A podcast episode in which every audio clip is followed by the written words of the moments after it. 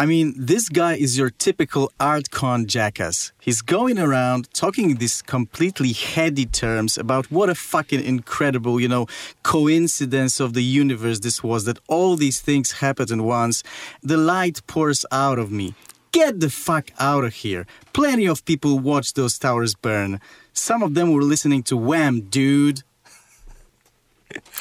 Dzień dobry, witamy w Płytkaście, podcaście, w którym omawiamy ważne albumy utwór po utworze. A jak zwykle w Płytkaście są z wami Chris Ott. Andrew Ridgely. I co, to ja, ja jestem w takim razie George'em. E, nie, nie, to, to zbyt, wielka, zbyt wielka presja i piętno. E, Kuba Ambrożewski, e, cześć, witamy siódmy odcinek e, Płytkastu, waszego ulubionego podcastu. Mówię to przynajmniej o tych, którzy przesłali nam wyrazy uznania i sympatii. Bardzo nam miło i od razu myślę, że na wstępie możemy podziękować tym, którzy przebrnęli przez e, chyba już kilkanaście godzin materiału dotychczasowych odcinków. E, ocenili na nasz podcast na bardzo dużo gwiazdek e, w aplikacjach, z których korzystają.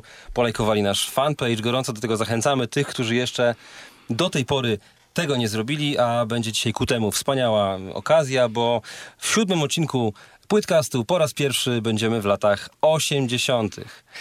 Po raz pierwszy, chociaż w pewnym sensie już o płycie z lat 80. rozmawialiśmy, ale to się jeszcze wtedy nie nazywało oficjalnie Płytcast. Tak, tak to uściślić. było w odcinku zerowym, gdzie była omawiana przez nas płyta Papa Dance debiutancka, ale dzisiaj oficjalnie y, i to od razu no, z jednej strony z grubej rury, bo to jeden z bestsellerów e, tej dekady, jedna z płyt, które, które odniosły największy komercyjny sukces w latach 80., a z drugiej strony ja sobie zrobiłem taką rewizję materiału, który do tej, do tej, pory w płytkaście się pojawił na podstawie serwisu nieocenionego e, mojej prawej i lewej ręki e, Acclaimed Music, czyli takiego serwisu, który grupuje e, rankingi z, z, no, z, całej historii muzyki rozrywkowej z, ze wszystkich krajów i tam e, odpowiednio płyty, które omówiliśmy do tej pory, zajmują w rankingu wszechczasów miejsca. Revolver trzecie, Inner Visions 48, Yankee Hotel Foxtrot 65, Good Kid, Mad City 128, Post e, Björk 197, Future Nostalgia e, Dua Lipy jeszcze nie ma, bo jeszcze nie ma podliczonego rankingu za 2020 rok. Natomiast płyty Make It Big z roku 1984 nie ma nawet w top 3000, a więc mierzymy się dzisiaj z płytą, która z jednej strony jest bestsellerem, była bestsellerem i mm, zagościła być, no może nie najszerzej z tych wszystkich, ale, ale na pewno swoją, swoją sławą prześcignęła takie albumy jak na przykład Yankee Hotel Foxtrot, e, jeżeli chodzi o zasięg, dotarcie do, do podstrzechy. Natomiast nie jest to w ogóle album z kanonu.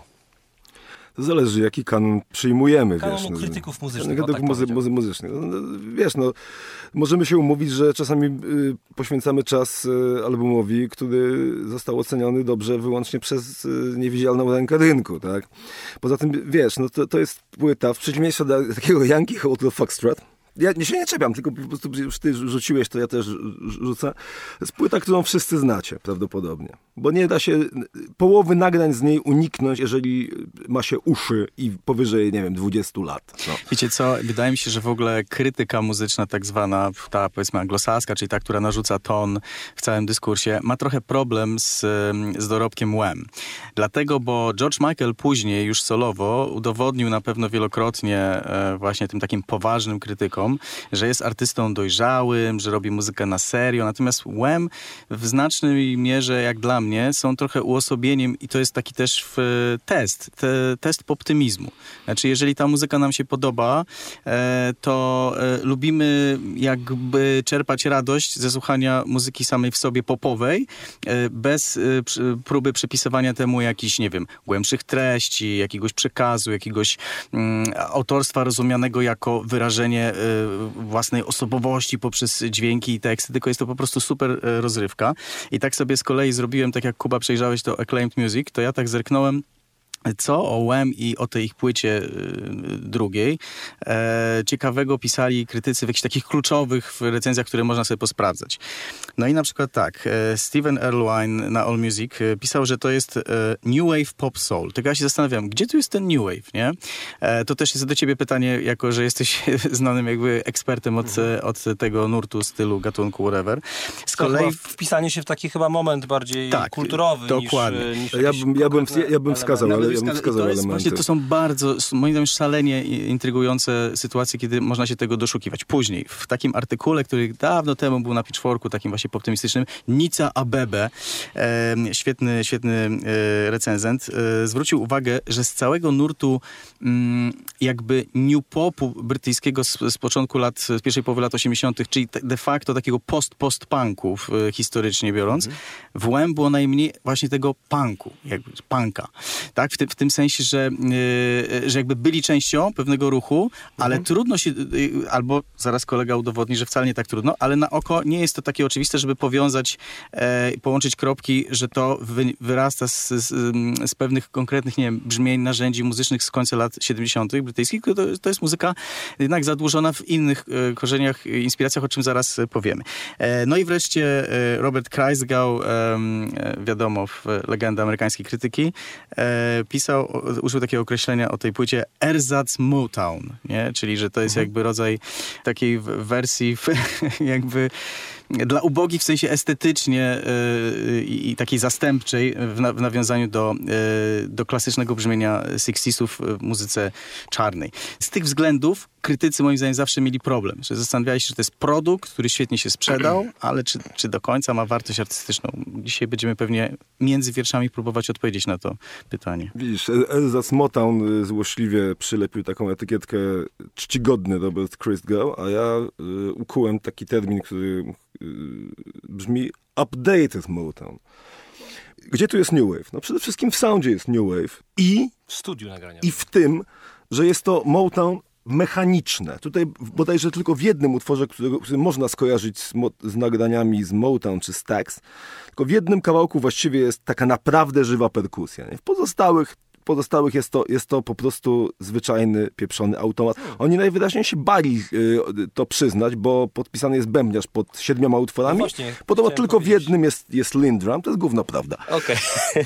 Okej. Okay. E, no właśnie, słuchajcie, ja też mam do was takie pytanie. Czy wy traktujecie dyskografię jakby tego zespołu w, w kategoriach, że o każdej płycie coś można, czy, czy, czy konkretnie skupiacie się myśląc o, o dorobku na, na tym sofomorze jakby, nie?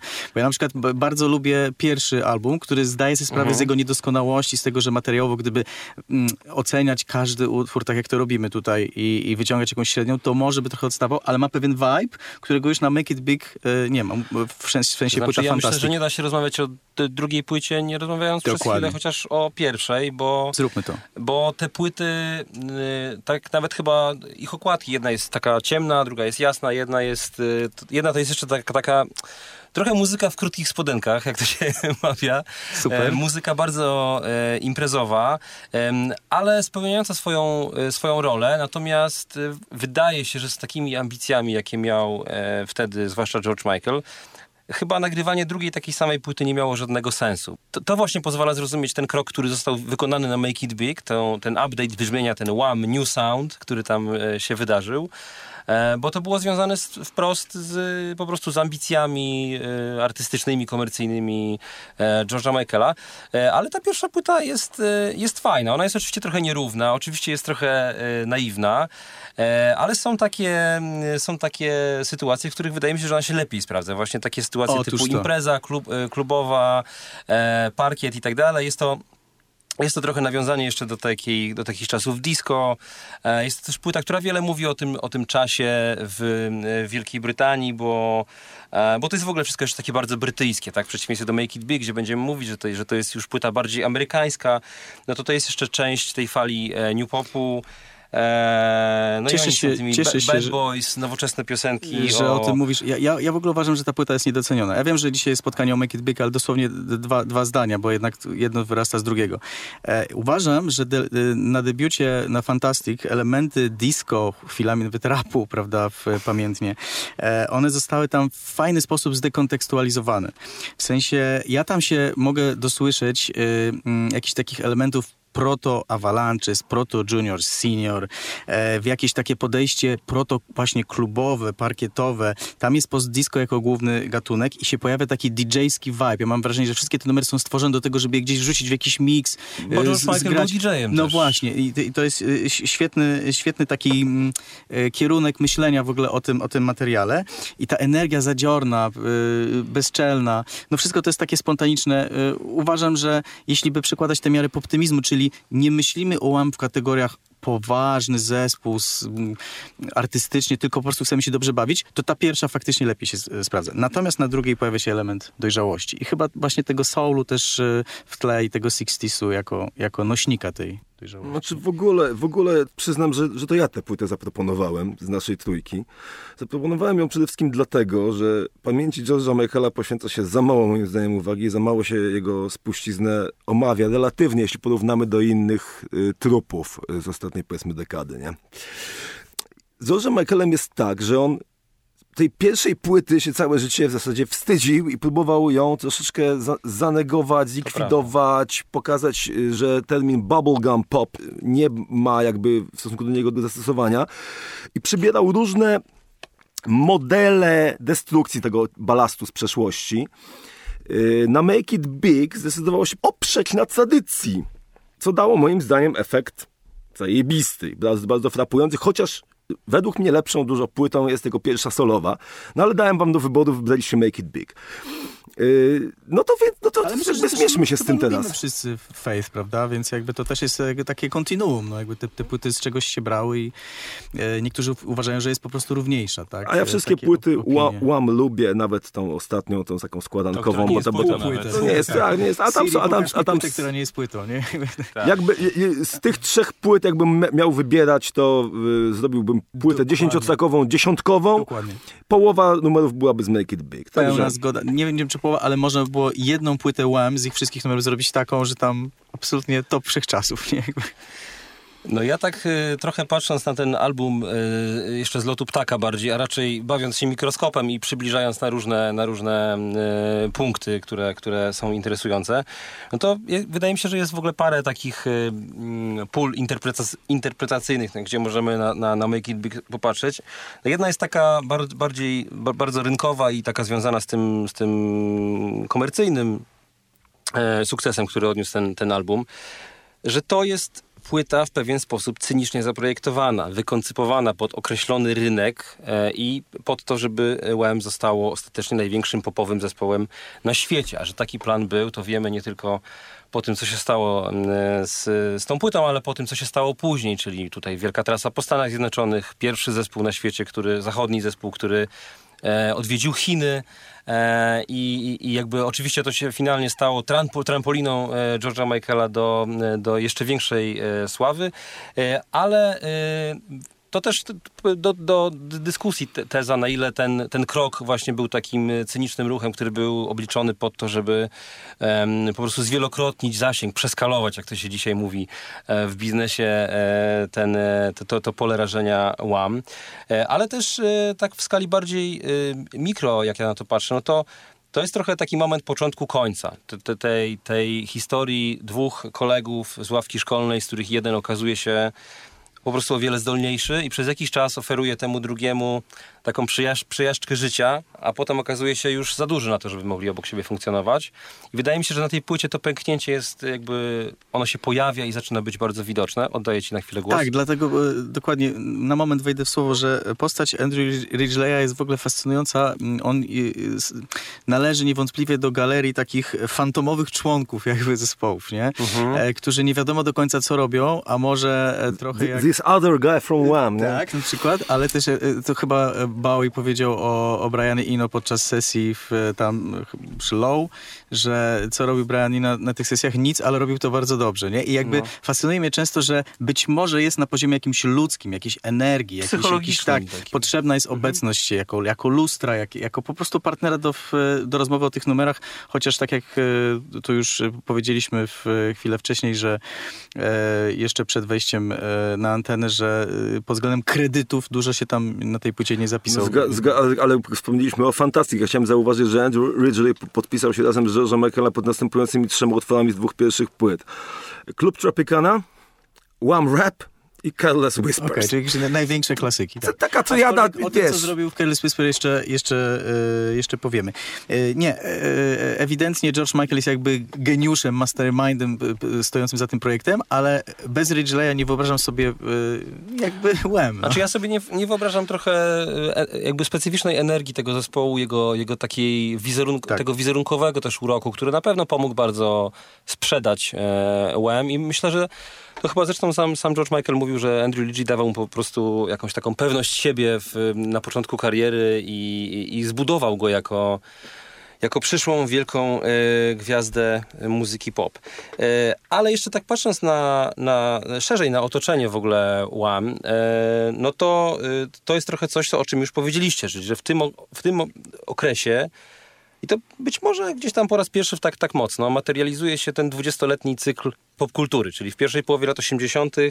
zaczynają powracać lata 60. E, e, w tym przypadku no, głównie czarne lata 60. E, aczkolwiek wydaje mi się, że w UK to, po prostu jest trochę tak, że to nigdy nie odchodzi, bo tam jest cała tradycja, cała scena nurt Northern Soulu, czyli tych stomperów wywiedzionych właśnie z Motown, z takich kopistów Motown, z tych y, wszystkich anonimowych, y, anonimowych artystów, którzy wydawali e, siedmiocalówki w latach 60. i potem one stawały się gdzieś tam kultowe na wyspach i organizowano w jakichś olbrzymich imprezowniach, ballroomach w rodzaju Wigan Casino E, no po prostu dyskoteki do, takiej, do takich brzmień. Więc to trochę zawsze było w tej tradycji brytyjskiej i to zawsze gdzieś tam, znaczy to często u brytyjskich artystów wydaje mi się, że wybrzmiewa. I UM również wydaje mi się, że wybrzmiewa, nawet jeżeli to nie jest zawsze wprost y, z tej tradycji wyniesione, to wydaje mi się, że to pomogło na pewno im w karierze po prostu w UK. No tak, to jest chyba ostatnia z tego, z wysypu takich płyt post-Motownowskich, bo wcześniej był, y, były płyty, które się ewidentnie inspirowały tym czasem, czyli Color by Numbers była wcześniej, prawda?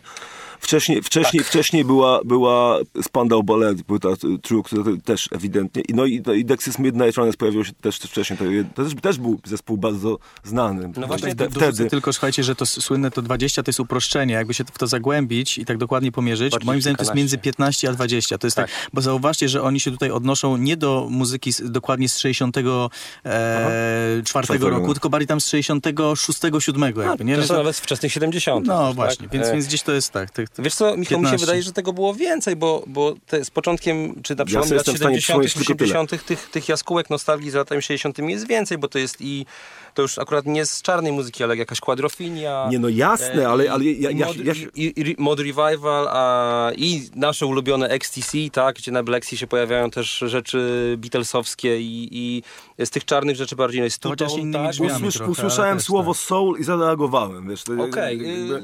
no to, to nie, mówię, nie mówię o szerszej perspektywie. Y, ale, ale tak, y, jest two-tone, jest, są zespoły w rodzaju Orange Juice, które się inspirują funkiem i soulem i też czarnymi rzeczami. Jest jedna postać, która moim zdaniem jest tutaj dosyć e, e, centralna w tej narracji, a może być trochę niedoceniona, e, bo pewnie żaden z Was o niej nie wspomni.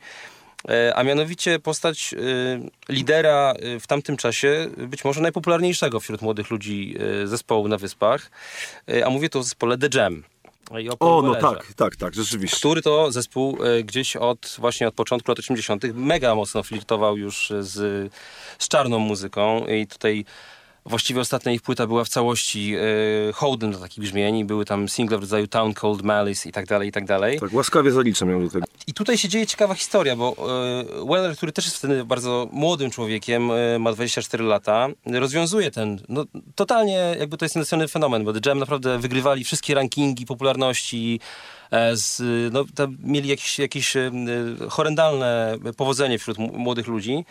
Zaczyna się fascynować e, soulem, jazzem, coveruje Curtisa Mayfielda e, i rozwiązuje The Jam, a zakłada e, nowy zespół, czyli The Style Council. I to jest taki jego antyrokowy manifest. I on wydaje mi się, że zaczyna pełnić taką bardzo szczególną rolę w tym w kręgu muzyków młodszych od niego o 3, 4, 5 lat. Staje się trochę takim ich mecenasem. To są ludzie w rodzaju Everything But The Girl, to są trochę częściowo też e, ludzie z, z Culture Club, których, których on też chwali ale też e, spotkałem się z relacjami, że gdzieś kręcił się tam właśnie między innymi George Michael, w, też spotykali się na wczesnym etapie mm, kariery Wham, zresztą DC Lee, która była na wczesnym etapie właśnie wokalistką i tancerką w Wham, potem została wykradziona przez Wellera do Style Council i tam e, śpiewała w furkach, potem została e, jego żoną. E, no a George Michael, co, co e, jest udowodnione przez jego biografię, był mocno gdzieś tam zakorzeniony w tym wszystkim, bo on wcześniej grał w zespole takim właśnie ska revivalowym Two Tone. I o czym śpiewał w jednej z piosenek, do czego dopiero teraz dotarłem, był też fanem właśnie wspomnianych The i, i Specials. I wydaje mi się, że taki ruch, który wykonuje jakby centralna postać tej sceny, która mówi mocno, nie, już nie gramy rocka, już jakby teraz fajny jest soul, fajny jest funk, fajny jest jazz, posłuchajcie tego, to jakby to to ma jakiś, jakąś siłę tak. rażenia. Zjedno, to jest, w Zjednoczonym otwiera... Królestwie porażającą, poza Zjednoczonym tak, Królestwem tak, tak, kompletnie żadną. Mówię, mówię, o, mówię o lokalnej perspektywie, pewnie ograniczonej do, y, do, do Londynu. E, I stąd wydaje mi się, że to, co potem oczywiście robi Wem, ma, jest 10 razy większe, bo Otóż to, zgodnie, on, zgodnie z tytułem. On jest, ma po prostu star quality 10 razy większe niż Weller, tak? Jest w ogóle nie jest hermetyczny, jest, jest gwiazdą po prostu naturalną. Ale te, te w ogóle te podobieństwa pomiędzy muzyką WM na etapie Make It Big i, i, i, Style Council są duże moim zdaniem i tutaj ja będę do tego wracał, bo to jest mega ciekawe, że trochę na zasadzie dwóch takich postaci, które potem zresztą się mocno disowały i nienawidziły i, i, i słynne są jakieś tam ich, ich kłótnie i spory publiczne również że to jest mega, y, mega ciekawe. Tutaj dorzucę jakby dwa komentarze krótkie. Jeden jest taki, że na poziomie konceptualnym, ideologicznym, oczywiście z tego, co opowiadasz, rola Wellera jako tego mentora, mecenasa i tak dalej mhm. była ogromna.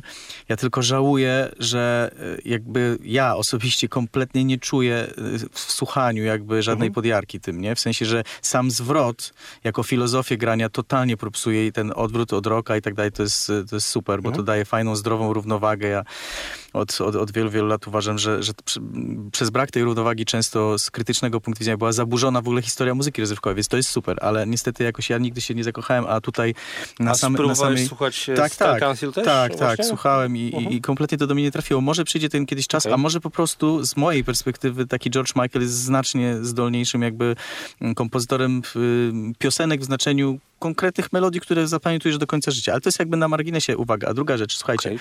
wiadomo, że że jest y, scena brytyjska, że mówimy o muzyce pop, że pojawiają się tutaj nazwy z pogranicza nawet y, czegoś, co byśmy dzisiaj nawet powiedzieli lekko alternatywnym popem i tak dalej. Mhm. Ale to wszystko jest narracja, która jakby jest niepolityczna i w ogóle jest, jest jak, jakimś tam e, dużym problemem historycznie. To znaczy zawłaszczanie czarnej muzyki przez białych muzyków, nie? I sprzedawanie mhm. jej w, w nowym opakowaniu. To mhm. według niektórych jakby historyków w ogóle popu to jest, y, to jest takie kontinuum i, i takie, taka narracja która niestety jest niechlubna, dlatego, bo e, te wszystkie elementy, środki wyrazu, pomysły, brzmienia i tak dalej przewijają się w, na scenie właśnie muzyków e, czarny, czarnoskórych e, o, o, wiele wcześniej i nie są e, tak monetyzowane, mówiąc bardzo tak mhm. E, brutalnie i rynkowo, ponieważ nie są odpowiednio, nie wiem, marketowane, sprzedawane i tak dalej.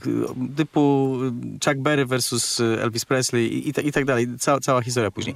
Bo równolegle do tego, co, co Wham robili, jakby muzyka czarna, jak to tak nazywamy sobie tutaj w mhm. skrócie, e, w, w Stanach, na przykład głównie w Nowym Jorku, scena post-disco, była, która dała jakieś podwaliny później, nie wiem, house'owi i tak dalej, e, była mega prężna i była wspaniałym zjawiskiem, które, które tak naprawdę stanowiło mhm. jakiś, jakiś rodzaj Mm, może nie undergroundu, ale jakiś taki osobny, osobnego yy, kręgu i, i, środowiska i czasem crossovery się zdarzały, że coś się stawało hitem, ale ta scena sobie gdzieś tam yy, pulsowała swoim tętnem w klubach i, i, tak dalej, nie? Więc to się działo. To, to nie było tak, że, yy, że jakby y, wątki soulowo-funkowe, które się przewijają też przez lata 70. W, w, Stanach, zostały zupełnie porzucone i nagle kilku młodych, białych gości w UK przyszło i powiedziało, hej, ale to jest fajna muzyka, zróbmy z nią coś, nie? Tylko bardziej upatruję tutaj że w ich adaptacji, w ich interpretacji jakby te, te, te, tej muzyki, powiedzmy czarnej, z, na przykład z lat 60., było coś po prostu świeżego, oryginalnego, własnego, tak? Jakby, że, że to jest jakby kolejny etap. No ale wiesz, to mi się wydaje, że to się trochę też zawiera w samej e, naturze tej muzyki, do której oni nawiązywali, bo Motown jakby, z tego co ja przynajmniej wiem, no to jakby e, była w gruncie rzeczy mu czarna muzyka, którą próbowano sprzedać białym, tak? Czyli jakby czarna muzyka robiona dla białych. Z sukcesami zresztą. Robiona po to, żeby, żeby podbijać listy mainstreamowe, i ona nie była targetowana na czarnych. Ja bym nie chciał... W, Ale czarni słuchali Ja bym nie chciał no, by, tak. bylnąć w takie y, wspominki, kto komu co zapierdolił, bo, bo y, możemy od drugiej strony pójść i zapytać, skąd się wziął jazz na przykład, nie? No, kurwa, jazz się nie wziął z Afryki. Nie, nie, nie brnijmy w to, bo, bo, bo, bo w, w dupę. To, to bardzo, bardzo kontrowersyjna teza, ale myślę, że musielibyśmy jakiś osobny odcinek osobny poświęcić. Panel. Tak, panel bardziej, a nie płytkast. E, anyway, e, zgodzicie się chyba, że w samym tytule e, albumu, który dzisiaj omawiamy, jest zawarta ogromna ambicja, jakby. I, te, i wręcz zrób, tak, to, zrób to dużo. Taka profetyczna też, nie? No bo jakby udało się. No wiadomo, że chodziło o przełamanie się w Stanach i tam później, jeśli dobrze pamiętam, jakieś poważne platyny były tak? Tak, tego, będziemy, więc, będziemy no. o tym za chwilkę e, mówić. Ale Michał tutaj jeszcze, jeszcze e, słówko dosłownie wspomniało, wydaje mi się, takich ważnych takich no może nie prekursorach, tylko poprzednikach łam na tym, na tym e, torze, jakim byli Culture Club, bo to jest bardzo podobna płyta, Color by Numbers, która wyszła w 83 roku i to jest taki trochę awers i rewers, ale też właśnie zespół, który przecieka, przeciera im szlaki, bo Culture Club już w 82 roku stali się mega popularni w Stanach i potem to Color by Numbers no właśnie jest takim trochę blueprintem, jest, jest pokazaniem jak zrobić taką płytę, żeby biały y, brytyjski zespół sprzedać milionom Amerykanów, czyli ma to amerykańskie brzmienie nawiązujące do funku, do soulu, do gospel e, do Motown e, również. I jest pytanie, czy, czy, czy Łamby też bez tej płyty zrobili to, co zrobili ostatecznie, e, bo wydaje mi się, że nie do końca. Świetna płyta swoją drogą. No nie wiem, trzeba by spytać George'a Michaela, co może być cudne ze względów technicznych, wiesz. Yy, mi, się, mi się wydaje, że on, że on był zakochany w czarnej muzyce, no, jakby samo to, jak on dobrał cover na płytę no tak, to, no, kurwa, jakiś, to jest utwór średnio znany, no, a mhm. on, on jakby przypomniał genialną perełkę, która tkwiła gdzieś na jakiejś, kurwa, płycie Deep Cut. Ale wiesz, Brothers, jeszcze, jeszcze, jeszcze, jeszcze, jeszcze pogadamy. Ale myślę, że on był zakochany w on wiedział, co, jako takiej, po prostu on, wie, zakochany on, w muzyce. On wiedział, ten facet wiedział jest, więcej niż mu się przypisuje zwyczajowo. Jest, ja, ja tylko polecę, bo jest y, wspaniały program e, z brytyjskiej telewizji z 84 roku, 80 Days a Week, gdzie siedzi, e, siedzi trzech komentatorów. Jednym z nich jest George Michael, drugim jest Morrissey. E, I oni rozmawiają tam między innymi o płycie Everything But The Girl, ale też George Michael wypowiada się na temat Joy Division. I jakby to polecam, żeby posłuchać, że on mówi, że Closer, druga strona Closer to jest jedna z najlepszych płyt, jakie w życiu usłyszał. Więc nie tylko czarnej muzyki. Nie, nie, oczywiście, że nie. Który kochał muzykę. Nie, dokładnie. Wiecie, wiecie co, nawet nie musiałem tego wiedzieć, e, że, żeby podejrzewać, tak? że George Michael w pewnym sensie był takim polimatem muzycznym. No jakby chociażby przejrzeć jego całą dyskografię od Fantastic po, po jego późne solowe płyty, to, no, to jakby zakres, zasięg e, kompetencji, jakie miał, uh mhm. -huh. swobody w odnos odnoszenia się do tradycji, wymyślania jakichś, e, drążenia swoich ścieżek jest, jest po prostu ogromny. No, o takich ludziach się mówi, że że tę muzykę gdzieś tam posiedli, tak? a, nie, a nie tylko coś tam wykonali, odtworzyli i stali się znani. Ktokolwiek tak uważa, po prostu nie słuchał uważnie. No dobrze, panowie, to co? Czy to był najdłuższy wstęp ze wszystkich? Nie, sądzę, że bywały Oj. znacznie dłuższe, yy, ale Jedziemy. rzeczywiście jak na ostatnie standardy to dosyć sobie pogadaliśmy. A więc yy, przejdźmy zatem do dania, dania głównego, czyli do ledwie ośmioutworowej tracklisty yy, Make It Big. Od razu zasiewam ziarenko, yy, czy robimy paperback writer tej płyty na końcu, Zróbmy. czyli Last Christmas. Chyba, że poczekamy no, do, ja ma... do grudnia. No. Ja, ja chciałbym o Last Christmas wspomnieć wcześniej już. Dobrze, tak, tak, ja, ja, również. To dobrze. Um, czyli, um, dobrze, czyli osiem utworów, e, cztery na stronie pierwszej, cztery na stronie drugiej i e, czekam na y, ochotnika, który chce pierwszy opowiedzieć o piosence otwierającej ten album. A Może jeszcze powiesz, to, z, jakiego egzemplarza będziemy słuchać dzisiaj, odtwarzać ten album. Niesamowity rarytas w dłoniach. Dostałem y, chyba z 10 lat temu go w, w ramach takiego suweniru wakacyjnego od mojego znakomitego kolegi Kuby Jączyka, który wizytował Meksyk y, i jest to meksykańskie oryginalne wydanie płyty Make It Big. E, contiene los ejitos despiertame antes de irte, murmullo inoportuno i libertad e, i będą dzisiaj tytuły w języku e, w języku hiszpańskim, e, a więc... Despiertame antes de irte. Despiertame antes de irte. Wake me up before you go, go. No nie wiem, Borys, Michał, ja ostatnio zaczynałem, to teraz... No, mogę ja. Okay. Słuchajcie, ja ostatnio się wybrałem e, w, w, ostatnich dwóch tygodniach dwa razy na taki event pod nazwą Silent Disco.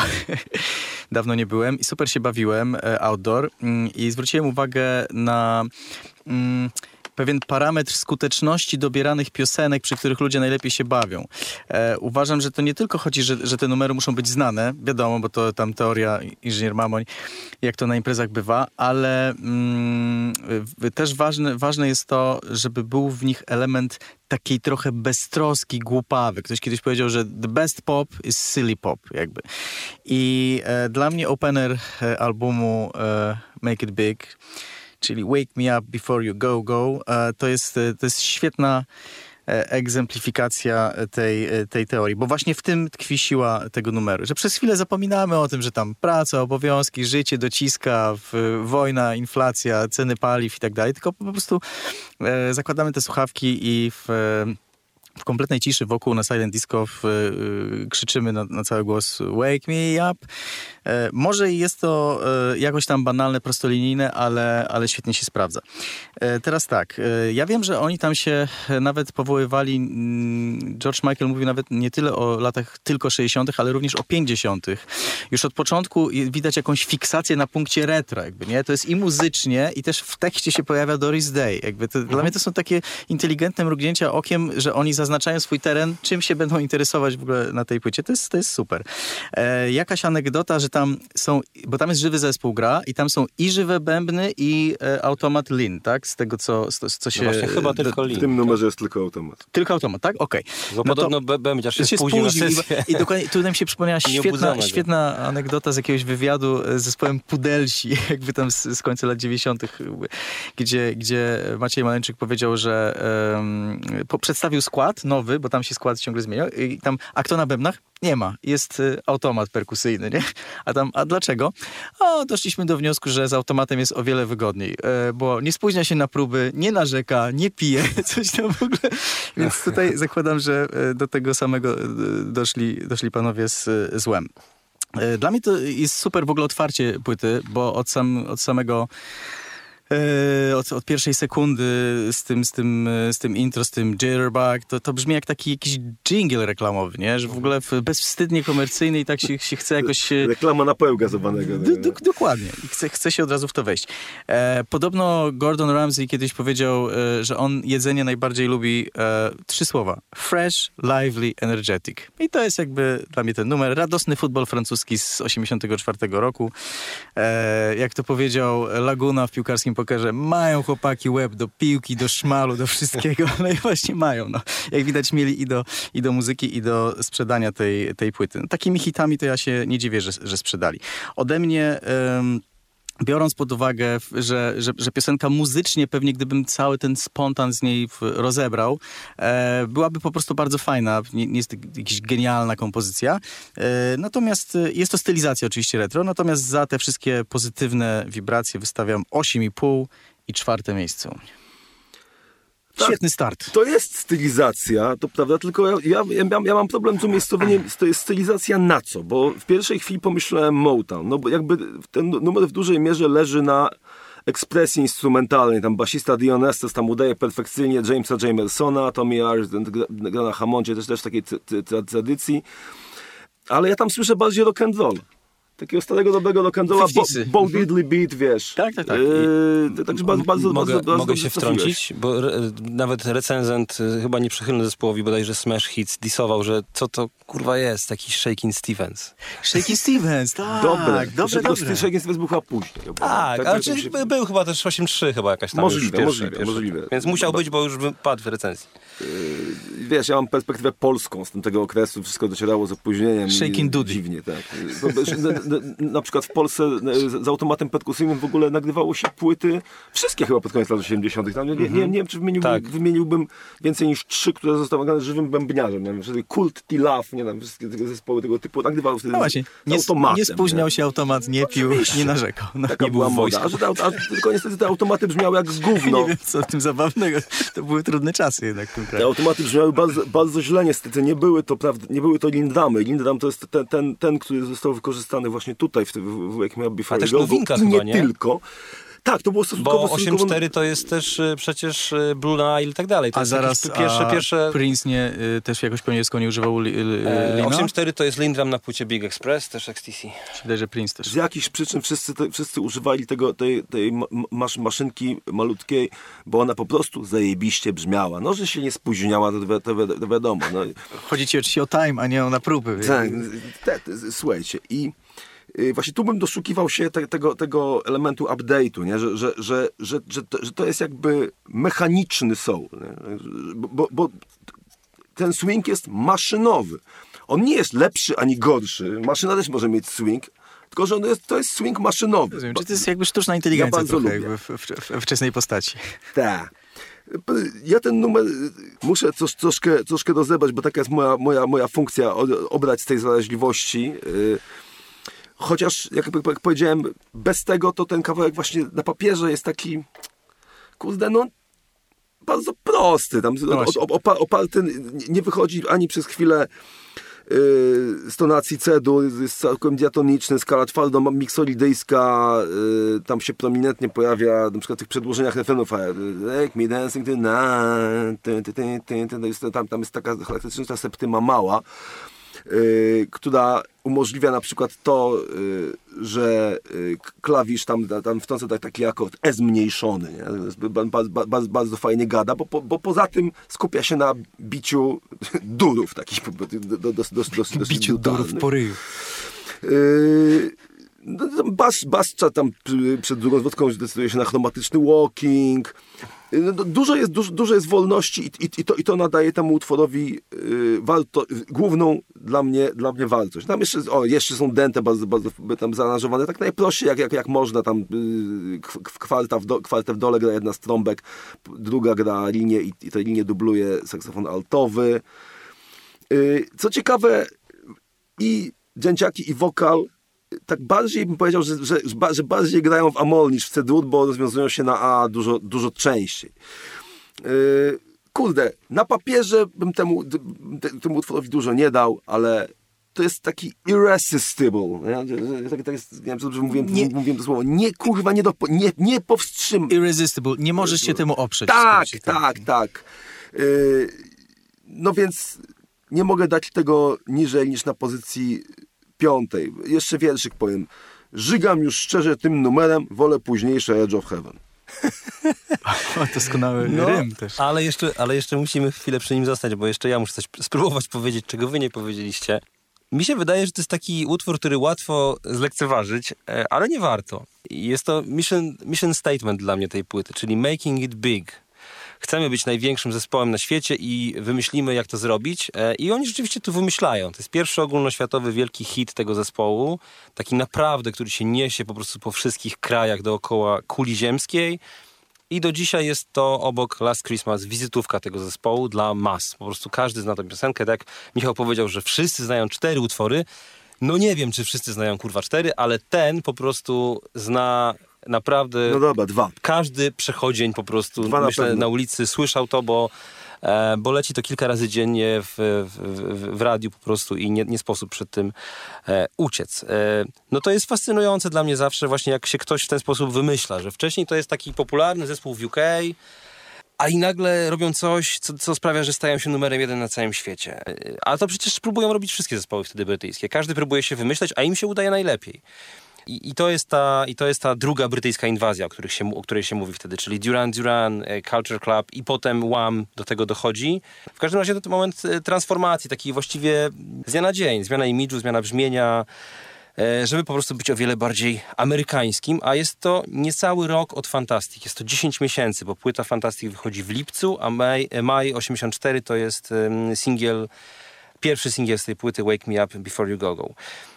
No ja uwielbiam uczucie takie frajdy w obcowaniu z tym kawałkiem. To co już y, Borys chyba mówił, ale to, y, to jak ten refren oczywiście, jak on jest zaraźliwy, ten, ten rytm i tak dalej, ale tam są nawet takie bonusowe hooki, na przykład jak w zwrotce nagle jest wybite to beats per minute i to jest takie, że to jest jakby dodatkowy hook, który po prostu od razu jakoś, nie wiem, sprawia, że mi szybciej krew pulsuje, nie? W ogóle to jak ten tekst jest zespolony z muzyką, on jest napisany tak przy użyciu takich krótkich słów, że tam jest bang, boom, full, cool, high, bad, way, day i tak dalej. No to, to już na, takich, debiucie było takie fajne sylabach. wyczucie takich krótkich... Tak, ale tu jest to bardzo tak y, gęsto nagromadzone, więc to tak, jest takie bardzo rytmiczne, nie? To jest takie, mm, no znowu dodaje jeszcze tego, wiesz, tego tempa temu wszystkiemu. To jest jakieś po prostu takie mistrzostwo. Myślę, że to jest też tak, numer, no, numer zapierdala. Ale to jest też to, co mówisz dzięki tekstowi o frazach krótkich, rytmicznych, że wokal jest też jakby e, w pewnym sensie w pełni funkcję perkus tak, tak, tak, tak, to to jest też, e, myślę, za, zapatrzenie w, w, w rap wtedy, który, -huh. się, który rozkwitał, nie? To ewidentnie.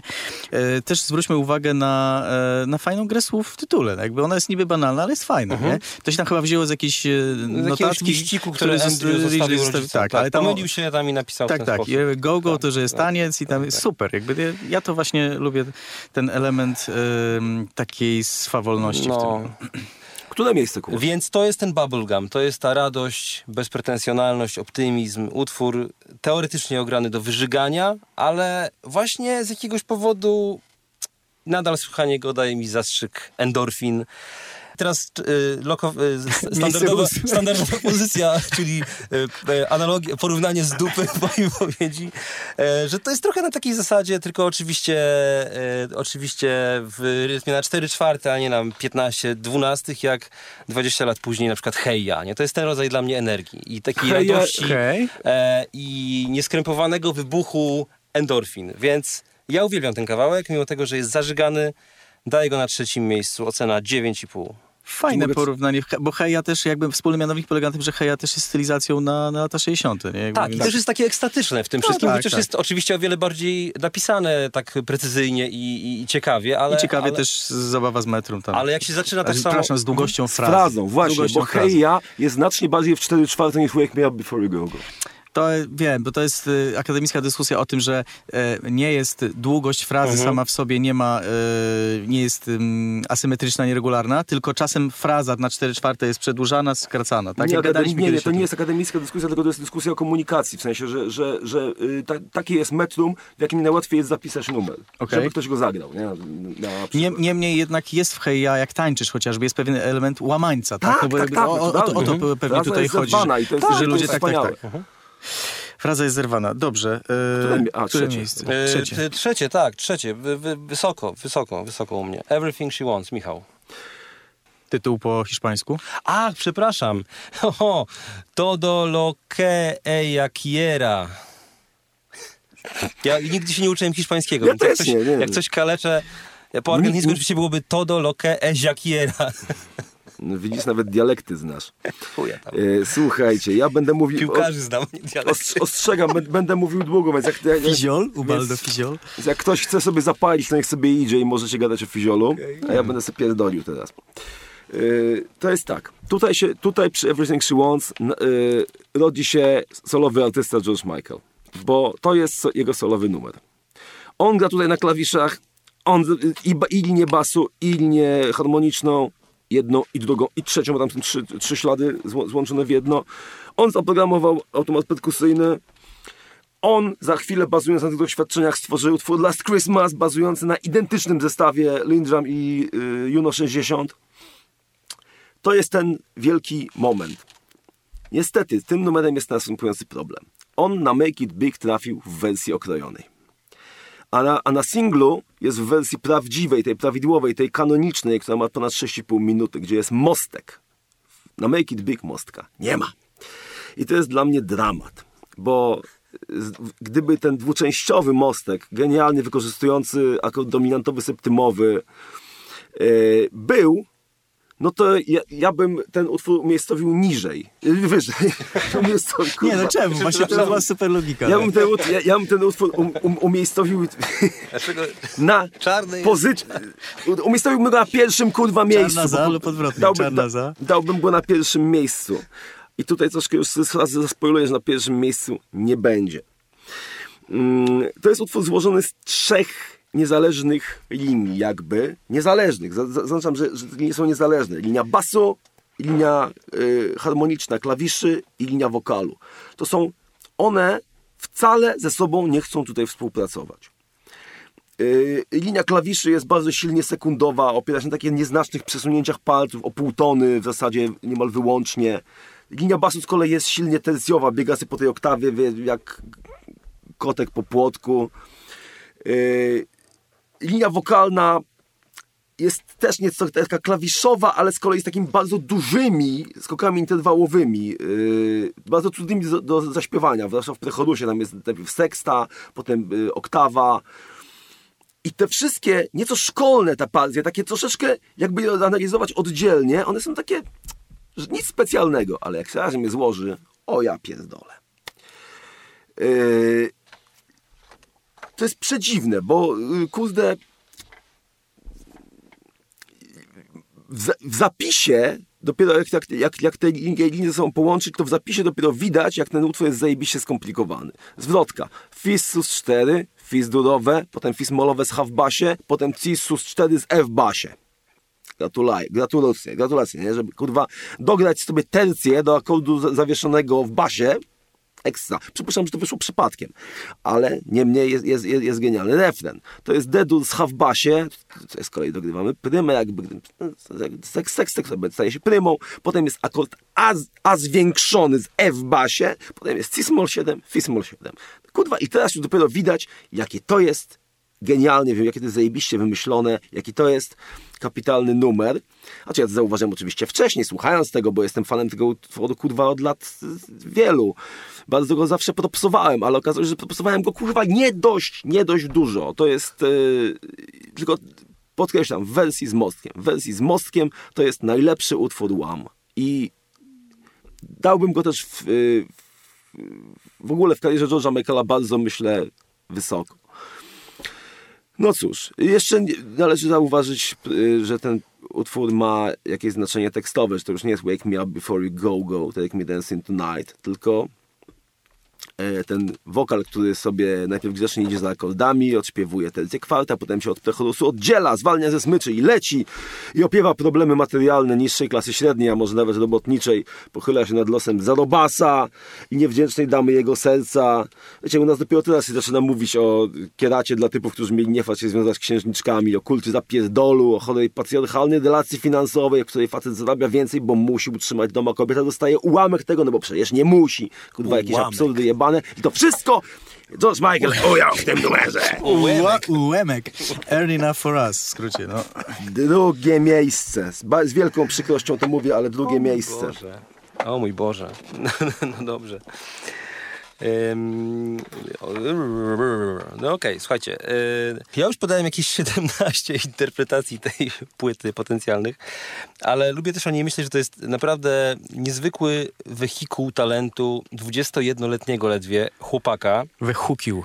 Wy, tak, wichukeł, który właściwie samodzielnie komponuje, wykonuje, produkuje, sprzedaje na scenie i w teledyskach swoją muzykę, która no właściwie natychmiast, no bo ta płyta wychodzi niecałe dwa lata po pierwszym singlu, podbija cały świat. I mamy was pytanie, czy wy z historii muzyki jesteście w stanie podać podobny przykład kogoś, kto właściwie jedną ręką, jak to kiedyś powiedział, single-handedly, e, doszedł do takiej pozycji tak szybko? Prince.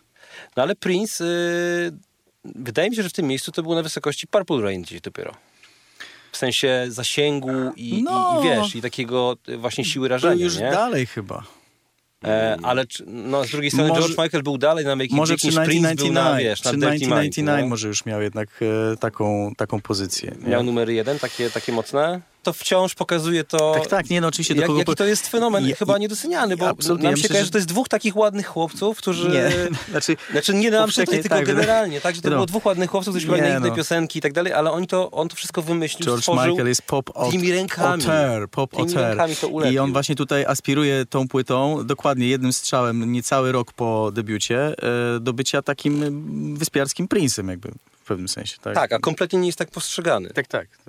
No więc właśnie. Paradoks.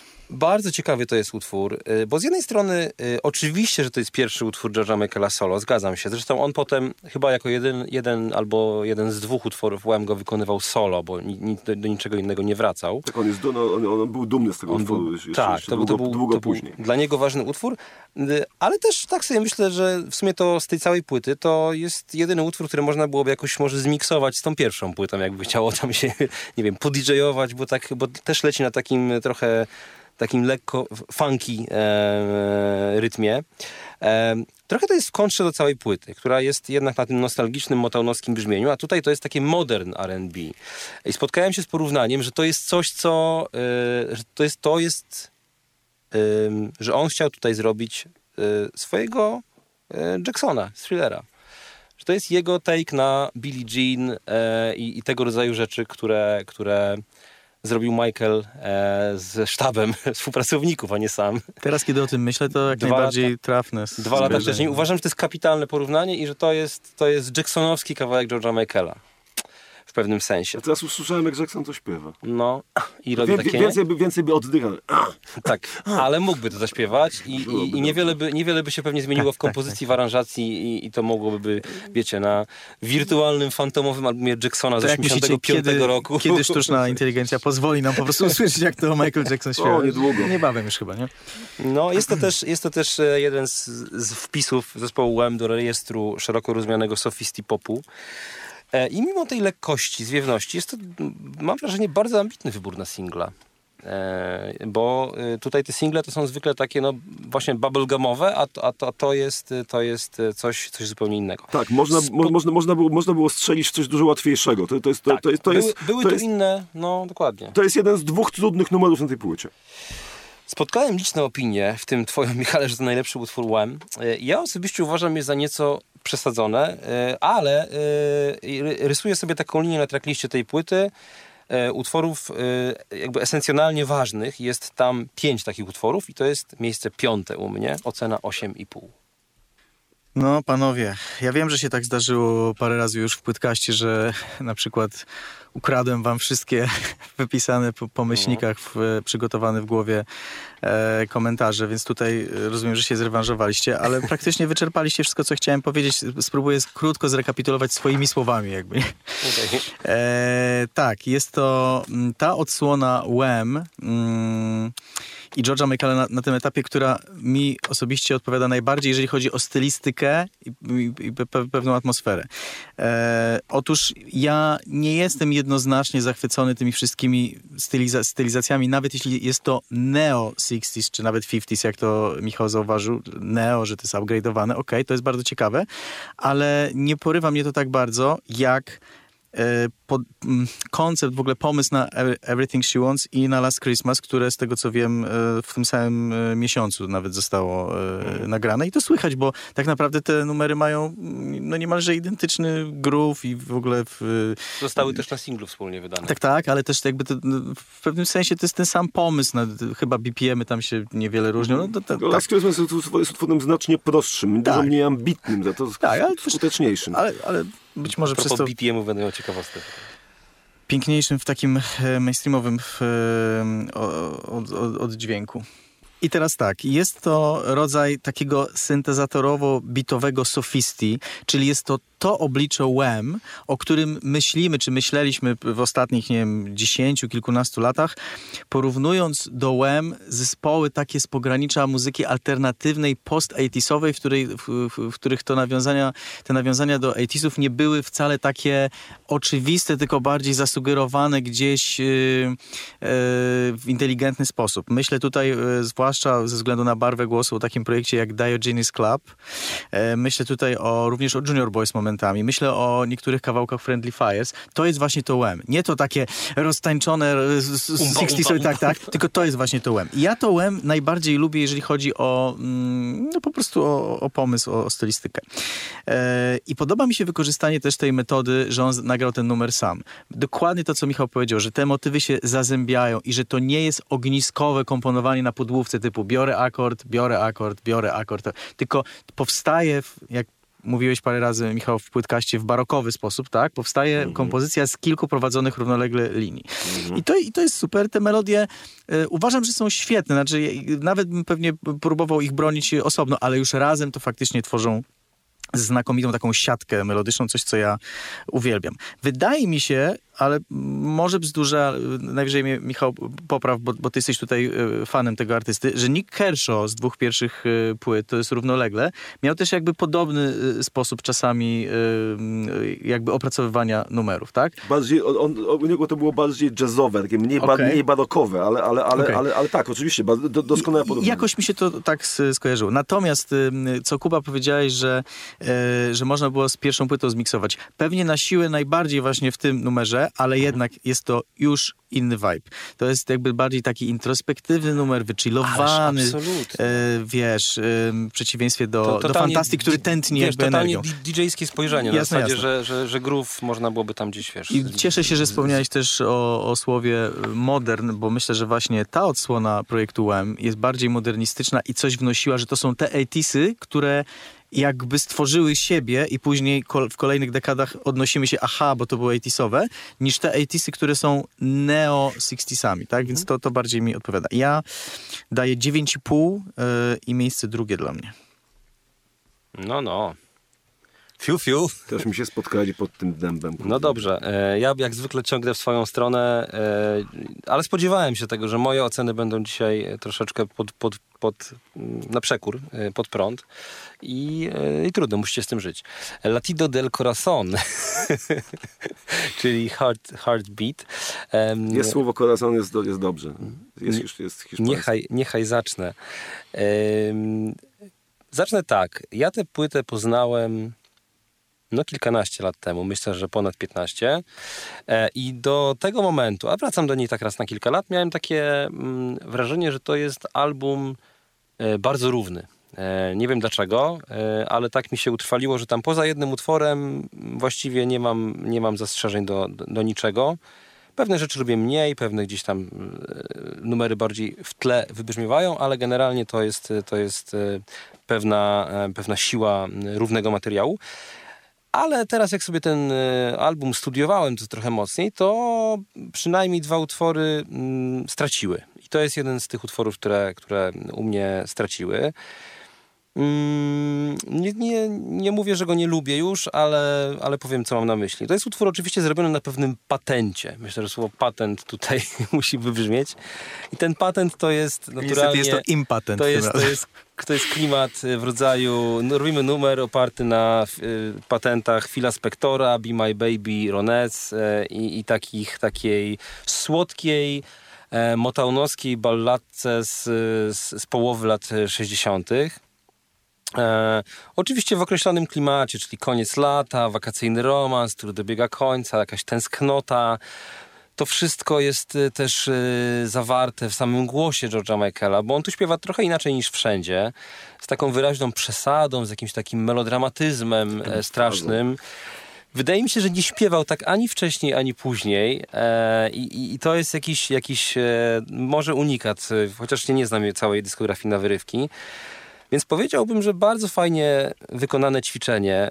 Y, sympatyczna taka hawajska gitara tam gra takie quasi solo jakieś y, w drugiej części. Utwór ładny, ale ale nieco banalny i taki trochę kwadratowy mimo wszystko. No, nawet nie nieco stary. E, u mnie jest to utwór z miejsca szóstego. Ocena e, chyba, no tak myślę, że 6,5, 7.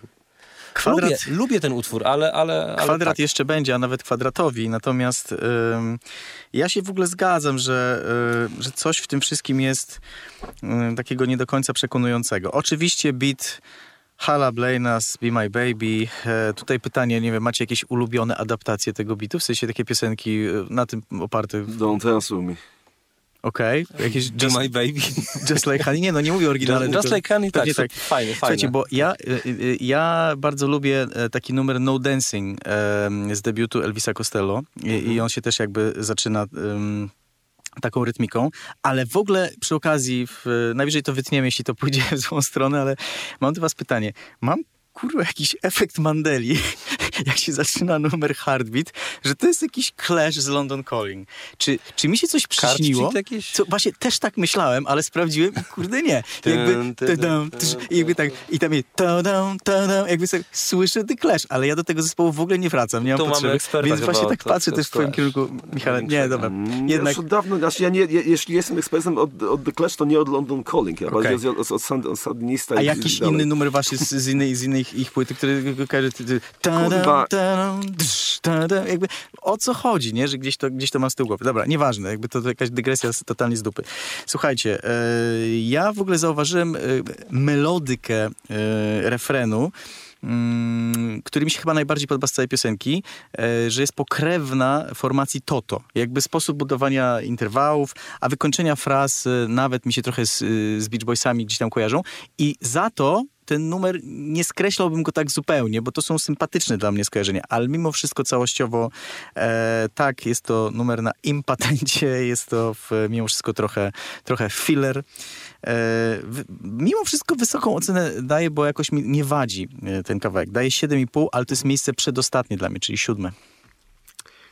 Wiecie co, mi się, mi się ten rytm zawsze nie najlepiej kojarzył. Mi się ten rytm kojarzył z jakimś takim festynem, dancingiem, oczywiście wakac wakacyjnym dancingiem. Tam jest jakieś, tam są jakieś takie, nie wiem, słuchajcie, mam problem, bo ja nie wiem, co to jest. To są jakieś kastaniety? Takie, takie, kastaniety? Może się sugeruje tym, że słuchamy z hiszpańskojęzycznego egzemplarza. Castanietas po hiszpańsku. Yy, ale no, słuchajcie, ja nie lubię tego rytmu. Ja, ja, ja, ja widzę typa pijanego, który się, który się przy, przechyla przez wózek z dzieckiem, chce pocałować żonę, a ona go odpycha, nie? To, to, to, ale może zasugerowałem się tematyką tego poprzedniego. Y, nie lubię kurwa takiej te, te, te, tej, tej, tej stylistyki. Nawet jak powiedziałem Don Tenso mi, to Don mi, ale nie lubię tego numeru, nie? nie mam, nie mam utworu tak, tego. Na, podaj ulubiony numer, Don Tenso mi, ale nie lubię tego numeru. Yy, tonacja, to, tonacja The Dur i, na, i w tym The Dur, kurwa, jest, jesteśmy cały, cały czas, przy czym inaczej niż, niż w Wake Me Up Before You Go Go, instrumenty nie mają kompletnie, kurwa, swobody. Grają, jak mawiał cesarz Franciszek Józef, kurwa, odtąd dotąd, nie? Ani, ani, ani kawałka dalej cały czas jest, są te same figury w, w partii każdego kurwa instrumentu. Śpiewają sobie akordy, basy, samą piosenkę razem, wokal se wjeżdża i zjeżdża, zwykle z tercji na prymę, ewentualnie z powrotem, czasami na kwintę, no kurwa generalnie cukier. Jeżeli kiedykolwiek krytycy dymisjonujący, na mnie Kedże Google, Culture Club czy Wham jako bubblegum pop rozumiejąc to, to określenie pejoratywnie, mieli rację, to właśnie pod indeksem trzecim na płycie Make It Big. To jest najgorszy numer na tej płycie, dla mnie zdecydowanie najgorszy. Yy, jeden, z dwóch, jeden, z dwóch, jeden z dwóch, który bym wyjebał. Zbrodnie na ludzkości w ogóle. Tak. Ja Mimo wszystko dla mnie coś ten numer ratuje. Jest to, to, jest to właśnie ta ekspresja wokalna George'a Michaela.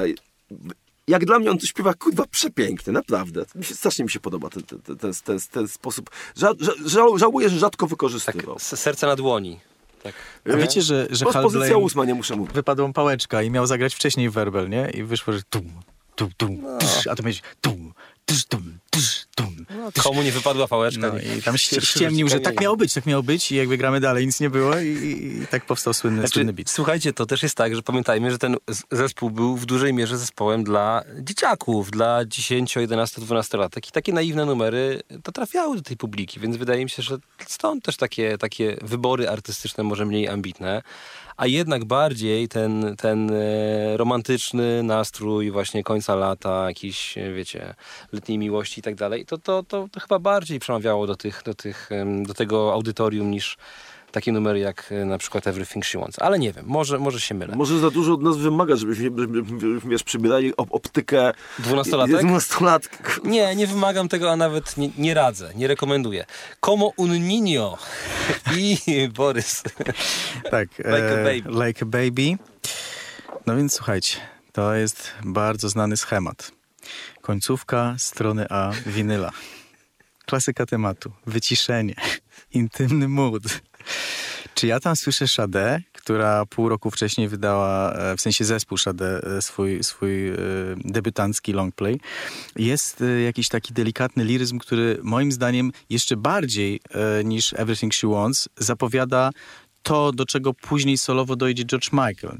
Jakby to jest jakiś taki kawałek, to Like a Baby, mm, bez którego nie byłoby ballad później w rodzaju, nie wiem, Jesus to a Child, czy jakby co, coś w tym stylu, że on odkrywa w sobie tez, taką bardzo wrażliwą, czułą jakby stronę. I to mnie mega przekonuje, e, zwłaszcza, że kompozycja, zanim jeszcze w ogóle wejdzie wokal po, po pierwszej minucie, e, robi na mnie ogromne wrażenie tak już e, czysto harmonicznie, bo tam jest kap, kapitalne załamanie tonacji w ogóle, które nie jest uzasadnione na przykład jakimś zwrotem akcji, właśnie, że, że wchodzi wokal, tylko jakby rozwija się, rozwija się no, jest takie złamanie otwarte. Tak, kurwa. Od, złamanie ja, ja, ja, o tym jeszcze powiem.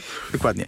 E, I powiem wam, że dzięki takim zakrętom, bardzo zaskakującym w tak e, niby mm, właśnie wyciszonym kameralnym utworze. Ja mam nawet skojarzenie z tym pochodem, jakby to była jakaś ballada Pata Methiniego, czy, czy coś, coś w tym stylu, nie? Jakby mm, były, były takie w latach 80. jego takie, takie miniaturki, że Methini tam sobie coś, coś grał, tam być może Mace coś w tle przygrywa, albo i nie, ale, ale tam on sobie coś tam gra, e, a to tak naprawdę jest bardzo skomplikowane muzycznie, nie? Jeżeli ktoś nie ma pojęcia w ogóle o, o, o zmianach harmonicznych, to wydaje się, że to jest taki chill, a, a tak naprawdę tam jest e, dużo tęsknoty i, i to jest wyrażone fajnie nutkami. Więc e, później piosenka się w tym liryzmie rozgrywa, jak dla mnie, znakomicie. Mm, wystawiam 9 i to jest podium tej płyty dla mnie. To jest trzecie miejsce. Like a Baby. No więc słuchaj, ja się Borys zgadzam ze wszystkim, co powiedziałeś, tylko że, powiedzi tylko, że po powiedziałeś to o Careless Whispers. Nie, to o zupełnie co innego powiem o Careless Whispers. Nie, bo ja, ja, ja bym Shadew widział znaczy na Careless Whispers. Również, tak, tak. Yy, tylko tam się jeszcze więcej dzieje niż tylko... Właśnie, kurde, słuchajcie, to może, może ja mam, nie mam wiedzy, ale moim zdaniem to jest kawałek niepodobny kwitowo, kwitowo, bo stylistycznie oczywiście było tego w chuj naćkane, zwłaszcza później, do niczego, co George Michael napisał wcześniej i później. Bardzo przeoczona, mało znana perełka, kurde, zrobiona chyba na zasadzie hey napisałem balladę jazzową, chyba cię pojebała, ale dam ci pograć na gicie. Ile mi dasz pograć na gicie? Dużo, bo mam tylko jedną zwrotkę, kurwa. No i tak, tak, się, tak się stało, bo tam generalnie jest do połowy numeru to jest jedno wielkie solo gity, potem wchodzi wokal i śpiewa sobie kurwa zwrotkę, przedrefren i refren i koniec. Budowa przedziwna, ale bardzo to jest odświeżające. Każdy z tych segmentów jest w innej tonacji, jest sporo dodanych septym, sporo dodanych non, stąd wrażenie dużego wyrafinowania, ale te poszczególne segmenty nie są tak niegrzeczne, jakby się mogło wydawać. Y, one są ładne. To jest, to jest wszystko jest bardzo ładne. To jest, i, i, i, to, I dlatego ten utwór yy, ja bardzo lubię, bo on utrzymuje zdrową równowagę między ja wam kurwa pokażę, a ja was pogłaszczę. Yy, wspaniale wykorzystane znów do, dominantowe septymowe, czyli akordy, których ja kurwa nienawidzę. A tutaj za każdym razem, kiedy one są bite, to ja mam dreszcze. Po prostu wspaniale, wspaniale są, są wykorzystane. Kurde. Wspaniale są bite. Jest to jedyny człowiek chyba, jedyny kompozytor, który yy, potrafi czy, tak te akordy wy, wykorzystać, że, je, że, że mi się to podoba. Czy bić akordy jakby, nie? Dzisiaj się spotkaliśmy w panelu. Bić. Bić, tak. Bić. Twardym narzędziem. Cofam to, co cofnąłem. Yy, zwrotka jest w S-moll, takim doryckim, bo drugi akord zawiera sekstę wielką, a wokal też od razu na nią wbija odważnie. Jest takie fajnie zajście You sang me a simple, to jest, to jest zejście na C. Bardzo fajne, bardzo odważne. Przez refren, czy tam podzwrotka jest y, we wdór, refren jest w C-dur szybko modulującym do demol, więc na kole kwintowym to wszystko, koło kwintowe, zwracam uwagę, mamy bingo. Y, na kole kwintowym to wygląda wszystko jak trójkąt bardzo ostrokątny. Y, pokażę wam palcem na stole, że widzowie niestety tego nie zobaczą. To jest taka, mhm. taka rakietka skierowana szpicem, szpicem w dół, ta zwrotka w chuj wystaje, to S-moll bardzo wystaje, bo to, to jest generalnie, to, to jest, wiecie, to jest tonacja, gdzie są same znaki chromatyczne, nie? A y, F-dur czy C-dur to jest, to, to, C-dur nie ma żadnych znaków, a w F-dur jest jeden. Yy, kurde, i te, trudno mi zrozumieć intencje kompozytora. Dlaczego on tej, tego segmentu pierwszego, tą, tej, tej, tej, tej zwrotki, nie przetransponował gdzieś bliżej. Może jednak trochę po omacku. Bo tak naprawdę te, te, te, te, właściwie tylko częste wjazdy wokalu na dźwięk F, aczkolwiek zawsze jest to przejściowy, yy, jest ta seksta wielka C, to, to są jedyne punkty styczne z, tonacja, z tonacją reszty yy, utworu. Yy, kurde, no dziwne, ale, ale, ale działa. Działa. Ja, ja, jakby to jest numer, to jest moment, w którym się ciężko nie obudzić, nie? Kiedy, kiedy, kiedy się zmienia, zmienia ten segment. Refrenowe C z kolei jest y, miksolidyjskie, yy, czyli takie pół, półmolowe. Y, pięknie jest to wykorzystane w, te, w tej sekwencji i saw something in your face. Tam, tam, tam, jest, tam jest skok. I saw something. To, to jest skok cytonowy z, e, z, z do B. Potem, potem do C. W ogóle refren niby moduluje do demol, ale wokal tego jakby nie zauważał. W sensie cały czas prowadzi tę melodię w C, w C, w C dur i chuj, że tam numer jest, jest w demol, co prowadzi do niechybnych rozwiązań na septymie, czyli moich ukochanych. Jest takie też taki, takie piękne, długie, złote you lie, takie wysokie, nie? To mhm. też jest C. Y, bardzo dziwne, bardzo fajne, zajebiste, kurwa. Yy, pierwsze miejsce u mnie. No. Muszę powiedzieć, że spodziewałem się tego. W ogóle mnie to nie zaskakuje, jak na to, jak na to patrzycie, ale yy, mam zupełnie inne zdanie na ten temat. I teraz będę y, je krótko referował. Słuchajcie, mm, ale zanim zacznę w ogóle, to jeszcze ciekawostka a propos tego, to jest dobry moment, żeby, żeby wstawić tę ciekawostkę. Nie wiem, czy to zauważyliście. Borys powiedział, że ostatni utwór na płycie i się pojawia e, na, pościelowy nastrój. Na stronie tak dalej, A. Tak dalej. Na stronie A, tak. E, czy zauważyliście, że te strony są tak ułożone, że idzie zarówno strona A, jak i strona B od najszybszego tak. utworu do najwolniejszego. Tak, one, one, one, są, one, są, jakieś, są jakieś lustrzane od, od, od, odbicia. Jeszcze na stronie, na stronie B tam są podobne te tempa, w przypadku zwłaszcza um, If You Were There i Credit Card Baby, ale na, na, na A jakby to jest, um, to jest dosyć jasne. Ciekawe. Strona B jest dużo bardziej spójna, stylistycznie moim zdaniem, niż A. To też, to też prawda. Co niekoniecznie jest zaletą. Słuchajcie, no ja się zgadzam ogólnie ze wszystkim, co powiedzieliście. W sensie ja rozumiem, e, rozumiem, że wam się ten numer podoba, bo bardzo mi pasuje do, do, do, do tego, co wiem o waszych gustach. I niewiele brakowało, żeby mi też ten utwór się bardzo podobał, ale czegoś w nim brakuje i do końca nie jestem w stanie powiedzieć czegoś. Ale mogę powiedzieć, jak się czuję, jak go słucham. A czuję się e, trochę tak, że w tym intro, jakbym oglądał jakiś taki 80sowy film erotyczny, do którego jakiś cover band Steely Dan nagrał soundtrack. To zapisu tak, brzmi nieźle. Tak dla mnie brzmi, nie? E, I to jest długie bardzo, nie? Jak to kiedyś powiedział e, Noel Gallagher o piosence All Around the World, można wyjść, przekopać ogródek i wrócić i nadal, nadal jest, nie? Długie to jest bardzo. E, no jest to takie wszystko oczywiście tak, czułe, zmysłowe, e, ten, ten pościelowy nastrój, ale trochę kurczę dla mnie to jest za mało takie treściwe. Ja się czuję jakbym takiego błądzenia trochę słuchał i to się złapałem po, po tych 15 latach, jak znam tą płytę więcej, że tak do końca z głowy nie jestem w stanie tego numeru e, odtworzyć sobie. Bo to jest, bardziej, impre, to jest bardziej impresja no niż właśnie, piosenka. to jest bardziej trochę. impresja. Ona wytwarza pewien nastrój, ale dla mnie ona nie robi z nim niczego takiego konkretnego, żeby mnie to gdzieś chwyciło w pewnym momencie. Tam są takie przebłyski, ale kurczę, nie wiem, no. Ale fajne, myślałem, fajne myślałem, że, myślałem, że padnie tu nazwa Junior Boys. Yy, spodziewałem się tego bo gdzieś też y, y, są moim zdaniem takie tutaj przebłyski. No nie wiem, jak ja mam ochotę słuchać takich, takiej muzyki z tego okresu, to bym sobie puścił właśnie ballady Sade, ballady Prefab Sprout, Ale zobacz, ballady fajnie, że, Scritti, fajnie że, że Michał dał to na pierwszym, bo to jest takie trochę mhm. podejście na zasadzie, że zapomniana perełka, właśnie numer, który na płycie bardzo piosenkowej, zespołu, który mhm. zrobił platyny, stał się mega gwiazdą światową i tak dalej, pod, jak powiedzieć, pod każdą szerokością tam globu i nagle okazuje się, że z perspektywy gościa, który rozkminia tutaj kwitowo jakby mhm. te, te numery, że, że ten jest jakby najbardziej wartościowy muzycznie. To jest, to jest super, fajnie, super narracja. Fajnie, że, że jest, na tej płycie jest taki, fajnie, taka, że jest taki utwór na tej płycie. Jest to pewien kaprys, myślę, e, George'a Michaela, bo nie musiało tak, być tej piosenki słowo, na tej tak, płycie. E, szanuję, nie przeszkadza mi ten utwór, ale nic szczególnego mi nie robi. U mnie jest to miejsce dopiero siódme moi koledzy. Znaczy ja, ja jak, jak, jak, jak już uzgodniliśmy, że będziemy robili Make It Big, i posłuchałem tej płyty całej w samochodzie, to, to y, w tym momencie mówię, kurwa, właśnie dlatego, dla tego utworu warto tę płytę omówić, nie? Z mojego, no z tak, mojego single znają wszyscy, tak.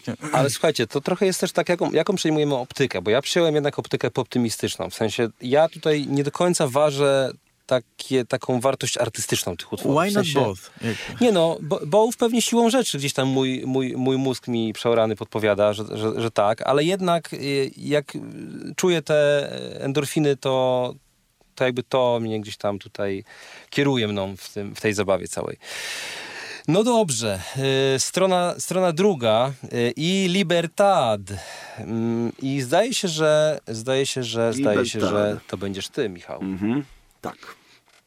George Michael ma na koncie wiele takich manifestów własnej wolności. Ja wiem, że ten numer chyba jest o czymś innym. Ja się w teksty za bardzo Chyba dokładnie nie, nie, o czymś odwrotnym. Nie ale za każdym razem, kiedy próbuje być niegrzeczny, dla mnie to jest taki moment na tej płycie, kiedy, gdzie, gdzie, w którym on próbuje być trochę niegrzeczny, bo Everything She Wants jest dla mnie taka bardziej refleksyjna rzecz, a tutaj on, tutaj on jest taki zawadiacki, jemu to kurwa nie wychodzi. To jest, to jest z natury miły facet. Był miły facet. Wszystkie o tym przekazy mówią, że to był kurwa dusza człowiek po prostu yy, utrzymujący całą dzielnicę, w której mieszkał. Kurwa, czym się ta dzielnica dowiedziała po jego śmierci. Yy, dbający o to, żeby się nikt w jego obecności nie poczuł źle. Żeby, żeby w życiu starał się nie wystawać. Yy, ukrywał swoją seksualność dopiero kiedy już nie, nie dało się tego ukrywać, bo złapał za y, policyjnego penisa nad, nad, nad, nad, nad pisuarem w, w, w, ramach prowokacji. To, się, to, to już musiał się przyznać, że tak, jestem gejem. Dopiero kiedy umarł, to y, wszystkich, do wszystkich dotarło, jak bardzo był wpierdolony w dragi, bo on mówił, że jeszcze trzy lata przed śmiercią, nie, ja teraz palę marihuany bardzo mało, tam tylko dwa splify dziennie. Dawno był wjebany w fentanyl, nie? Y, on nikogo nie chciał rozczarować. I to jest jego na natura, którą ja rozumiem. Natomiast kiedy on próbuje kurwa ułożyć, złożyć tę kurwa skórę yy, i pokazać jaki jest yy, takim Zły, złym chłopcem, bad boyem, to, to mnie to kurwa nie przekonuje. A to jest, a to jest taki, taki bad. A cała pierwsza płyta jest wiesz, o byciu bad boyem trochę, no. Może dlatego ja jej, ja jej, ja jej też nie łapię. Mniej, najbardziej... taki, mniej jest takich, takiego vibe'u właśnie manifestu. Ja to w ogóle będę ważne. zaraz polemizował z tym, bo ja nie, nie słyszę tego w ogóle. To jest ale... tradycyjny soul, taki y, robotniczy, jak z filmu The Commitment, z charakterystycznym biciem na raz i trzy. W C-dur, tym razem tradycyjnie jońskim, nie ma y, septymy małej. Bardzo elegancko napisany, ze znawcą żonru, z basem tak y, dość typowo lecącym po tezjach akordów, a w refrenie też po kwintach. Tak jak wujek Miab zostawiono sporo swobody wykonawcom, nie dziwne, bo ekspresja to w soul jest element y, kluczowy. Zwłaszcza gitarzysta, gitarzysta tam się bardzo ładnie uwija. Nie wiem, czy to był Ridgely, czy, czy ktoś inny, bo tam gitarzystów było chyba trzech na tej płycie. Ale tu raz bije bloki, raz rozkłada pajączki, zwłaszcza pod koniec, bardzo to jest y, duża inwencja.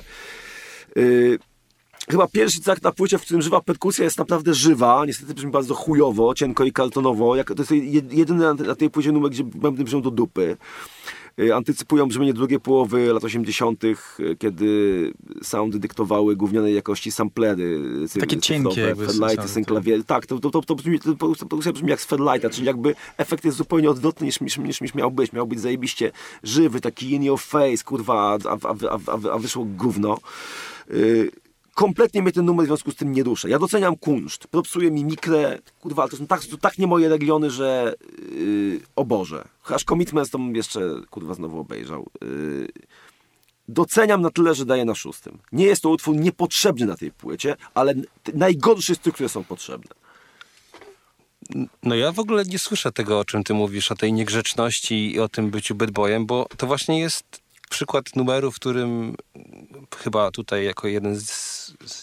z nielicznych na tej płycie, ta płyta jest o różnych jakichś takich odcieniach miłości czy zakochania, to mam takie, to jest takie wyznanie jego wierności, tego ja nie słuchałem, Ja nie słuchałem w ogóle tego. Że on jest szczęśliwy, że jest w związku i chce, nim, chce w nim zostać. I, i to, jest, to jest jakiś taki radosny dla mnie bardzo utwór i on jest grzecznym chłopcem dla mnie w tym kawałku, ale może ja źle interpretuję. Coś. Nie, nie, nie, ty interpretujesz jakby ale holistycznie, też, a ja, od, a ja, ode, ja odebrałem ładunek soniczny, nie? Rozumiem. Na, na teksty zabrakło mi już czasu. Rozumiem. No, sonicznie to jest, to jest, tak jak mówiłem wcześniej o tym Northern Soul, to to jest taki stomper, jak to się mówiło. No właśnie. I, i, mówiło się, że blueprintem dla tego Northern Soulu jest, jest kawałek Four Tops, I Can't Help Myself, Sugar Pie Honey Bunch. No i to jest totalnie to, jakby to jest to bicie, to jest, ten, to jest ta energia, to jest... To, to jest ten, ten vibe. Holland, Dozier Holland e, i, e, i lecimy, nie? A no ja mam ogromną słabość do, do, do Four Tops, y, ich, ich, y, ich przebojów i te, tego soundu i tego, tego, tego sposobu e, pisania popowych przebojów, takiej ekspresji, więc ja to totalnie, totalnie kupuję. Zwłaszcza, że to jest utwór hipermelodyjny, o czym za chwilę będę mówił. To jest utwór przeładowany melodiami, aż zbyt melodyjny dla mnie momentami. E, co ciekawe, jest to utwór, o którym George Michael powiedział, że to jest ten moment, w którym on poczuł, że potrafi pisać piosenki. Że to, jak napisał Freedom w 15 minut w jakiejś taksówce czy gdzieś, e, gdzieś tam we Francji chyba, gdzie, gdzie ta płyta zresztą była nagrywana, to, to, to stwierdził, że wow, no już jakby umiem to robić, nie? E, I rzeczywiście, wydaje mi się, że, że tu są takie, raz, że całość jest bardzo kompetentnie złożona, ale też, też jest takie mm, no, stopniowanie napięcia, takie podbijanie, to jest takie wzmocnienie emfazy tam w drugim, trzecim mozku, jak on już nie śpiewa e, śpiewa tam You could drag me, ta, ta, ta, nie? tak jakby podnosi to. I to jest takie, takie, takie, takie szarpnięcia, które tam się, tam się dzieją. I, i, I jak u najlepszych songwriterów muzyka klei się z tekstem, jakby piosenka klei się z, z, z tym, o czym ona jest jest radosna, jest szczęśliwa, tak samo jak, jak, jak bohater. Ta gitara na końcu pobrzmiewająca, no właśnie tak raz dżunglowo, raz tnąca, jak w jakimś e, niemalże XTC momentami. Dżunglowo, drum and bassowo, wiadomo. E, tak. E, ciekawe trzy późniejsze tropy. Intro do, do e, pierwszej piosenki na debiucie e, gdzie melodia tego refrenu jest zagrana na jakichś tak. takich organach. To jest jakiś symboliczny pogrzeb chyba zespołu Wham e, rozliczenie się z, nie wiem, nie wiem, czy tak, taka, taka była intencja, tak, ja, ja tak to odbieram. Zawsze skipuję pierwszy numer na fake, więc e, nie pamiętam. E, no tam przez, jak podgłośnisz przez pierwsze 30 sekund jest zagrana ta melodia na jakichś takich organach kościelnych. Freedom 90, do którego chyba tutaj nie sposób nie nawiązać, e, które przewrotnie jest o czymś chyba zupełnie e, przeciwnym niż ten utwór. Oraz ciekawostka z mojego podwórka. Czy wiecie, że ten utwór i zespół Wem ma również miejsce w pokaźnym katalogu e, utworów ukradzionych przez Noela Gallaghera tak. w repertuarze Oasis. Fade Away. Tak. Fade Away e, w zwrotkach jest no nie mogłeś tego nie, nie wspomnieć. Nie mogłem tego nie wspomnieć, mimo tego, że jest to B-side. Zaskakuje mnie, że, że znasz ten, ten utwór. Nie, nie znam, ale czytałem. A czytałeś o tym? Nie, żartuję. Okay. Słyszałem, bardzo, bardzo podobnie poprowadzona jest ta melodia. Czy jest to typ melodii, ale to zaraz powiem, które nie do końca mnie przekonują. Yy, właśnie to jest ten moment, kiedy przyjmuję tą optykę totalnie optymistyczną i, i optykę mojej własnej przyjemności. Jest to moje miejsce pierwsze na tej płycie. 9,5 e, Freedom e, u mnie. No proszę. Powiem wam, że zaskakujecie mnie. Myślałem, że się te nasze miejsca pierwsze rozegrają w ogóle w innych rejonach e, tej płyty. No znowuż e, po raz kolejny staje mi, przychodzi mi stanąć e, już po dwóch wypowiedziach dosyć wyczerpujących temat, więc e, cóż. 60s taki ewidentny po raz kolejny na tej płycie. Tutaj wspominałeś, gdzie można upatrywać źródeł takich konkretnych, Kuba. Mhm. Ja też czytałem i zgadzam się z tym, że ten marszowy rytm też ma w sobie coś z, z Where Did Our Love Go um, Supremes. Mhm. Wiadomo, Holland, Dozier Holland. No tak, tak, pozostajemy w tym samym kręgu, tak, mhm. tak. I teraz e, właśnie, ja mam problem e, głównie ze zwrotką. Jakby ten Oasis jest tam nieprzypadkowo, mhm. bo dla mnie to jest taka dosyć generyczna melodia. W sensie w, mo w, moim świecie ona mi nie robi zbyt wiele i przez to opada mi entuzjazm, e, który przy nawet w fajnej stylizacji um, takiej sup supremesowej by mnie to mogło porwać, ale niestety ten, ten entuzjazm opada przez, przez zwrotkę. Natomiast refren uważam, że jest bardzo pamiętny. W tym sensie, że ma w sobie coś topornego, e, ale jest to łopat łopatologia hitowa. Chodzi mi o topo toporną konstrukcję, że to jest tak e, schodki w górę, schodki w dół, nie? Ta, ta, ta, ta, ta, ta, ta, ta, ta, ta, schodzimy, nie? I, on, bardzo często schod, tak. schodkowe melodie. I teraz wiecie, jak to jest. Nie ma reguły, prawda, jak to w życiu. W sensie y, są takie melodie, które uważam za absolutnie genialne, które stosują tę metodę, a tutaj jakoś jest to dla mnie trochę takie zbyt, zbyt szkolne, więc jak on powiedział, że, że poczuł, że się stu, stał autorem piosenek po tym, to tak, no okej, okay, no jakby... Bo napisał idealną kalkę, może, może, może, tak, może to chodziło może o to, że znawstwo żanru, które, tak, które tak, gdyby zrobił Nie, bo ta piosenka, gdyby, gdyby ją wydać w Motown w 65 roku, to byłaby wielkim hitem no na pewno. Właśnie, no. a propos piosenek, które by można było wydać, to zaraz będziemy mówić przy następnym numerze. E, więc, e, a w ogóle które Freedom wolicie? E, to 8.4 czy 9.0? Tak, 9-0 bezwzględnie. Zdecydowanie ja 9-0. Trudno, trudno porównać, niewielka jest y, dla mnie różnica. Ja oba, oba bardzo okay. wysoko cenię. No dobra, to ja, e, czyli widzę, że gdzieś jestem między wami, bo Michał tutaj nienawidzi tego numeru zbrodni Przechodniem na, byłem między wami. Tak, to miejsce, więc dokładnie. bez przesady. A, a, dla, a dla Kuby numer jeden. Ja, ja bym dał 8 tej piosence za refren. Jednak bardzo doceniam napisanie w pewnej konwencji refrenu, który się absolutnie wpisuje w, jak to kiedyś powiedział mój kolega, w, wielki leksykon utworów muzycznych, że tam jakby wiemy, że to jest, że to jest kanon. E, więc daję 8, ale to jest miejsce piąte. To był też wielki, e, jeden z wielkich hitów z tej płyty dzisiaj, niepamiętanych, bo pamiętamy e, Wake Me Up i Careless Whisper, a, mm, a Freedom chyba mam wrażenie, że to jest taki utwór, który zniknął z radaru. Otóż ja właśnie w tym momencie pomyślałem, że ja, że ja, że ja tę płytę myślałem, że, że nie znam jej w całości, ale jednak znam ją w całości, kiedy wybrzmiało Freedom. Mówię, kurwa, z tytułu nigdy nie słyszałem tego kawałka, w sensie tej, tej, tej starej wersji. Poleciało i ja byłem w stanie z, z, z, śpiewać razem, wiesz, z Jerzym Michałem. Eee, słuchajcie, przyszedł nadeszło... A jak było George Michael po, po hiszpańsku? Eee, Jorge, Jorge Michel. Michel. Jorge Miguel. Jorge Miguel. Miguel. Jorge Miguel. Jorge Miguel. Eee, a propos, si estuvieras allá i jeżeli dobrze patrzę, najkrótszy na płycie utwór If You Were There i też, y, no mówię, nadeszła, nadeszła wiekopomna chwila, bo...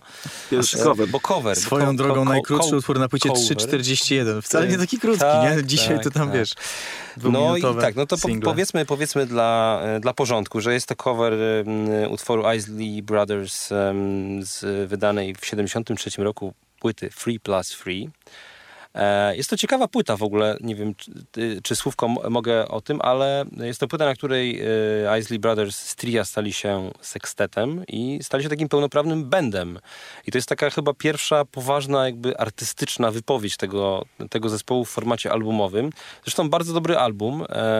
Nie tylko, nie tylko ten utwór oryginalnie tam się znajduje, ale też nawet parę bardziej znanych e, kawałków tego zespołu, więc jak ktoś lubi takie Komu się podobał e, odcinek o Inner Visions, to może sobie, myślę, spokojnie posłuchać, e, albo lubi Curtisa Mayfielda na przykład. Z Bardzo sympatyczna płyta. Myślę, że e, raczej nie aspiruje do jakichś tam ścisłych topów dekady, ale tak do posłuchania z tego roku na przykład, 7.3, to myślę, że, że jak najbardziej. Ale była w jakiejś nawet, nie wiem, 500, 500 tak? Rolling tak? Stone na wszechczasów, okay. coś takiego, tam no na 400 którymś miejscu znalazłem. Też myślałem, że to jest taki totalny obskur, ale, ale, nie jest aż tak. Nie? -huh. to, jest, mhm. to jest gdzieś tam w tym, w tym czarnym, szerokim kanonie. Okay. Generalnie dorobek Kylie Brothers jest, jest, jest postrzegany, w, oni dużo płyt nagrali, takich, takich dość, zna, znanych swego czasu. I albo, potem się albo, też wynaleźli na nowo w latach 80., nie? Jakby tam, tak, tak, tak. No, być może teraz jest do e, No właśnie, to jest dowód na to, że, że George Michael był bardzo pilnym studentem historii popu, soulu, był e, erudytą, e,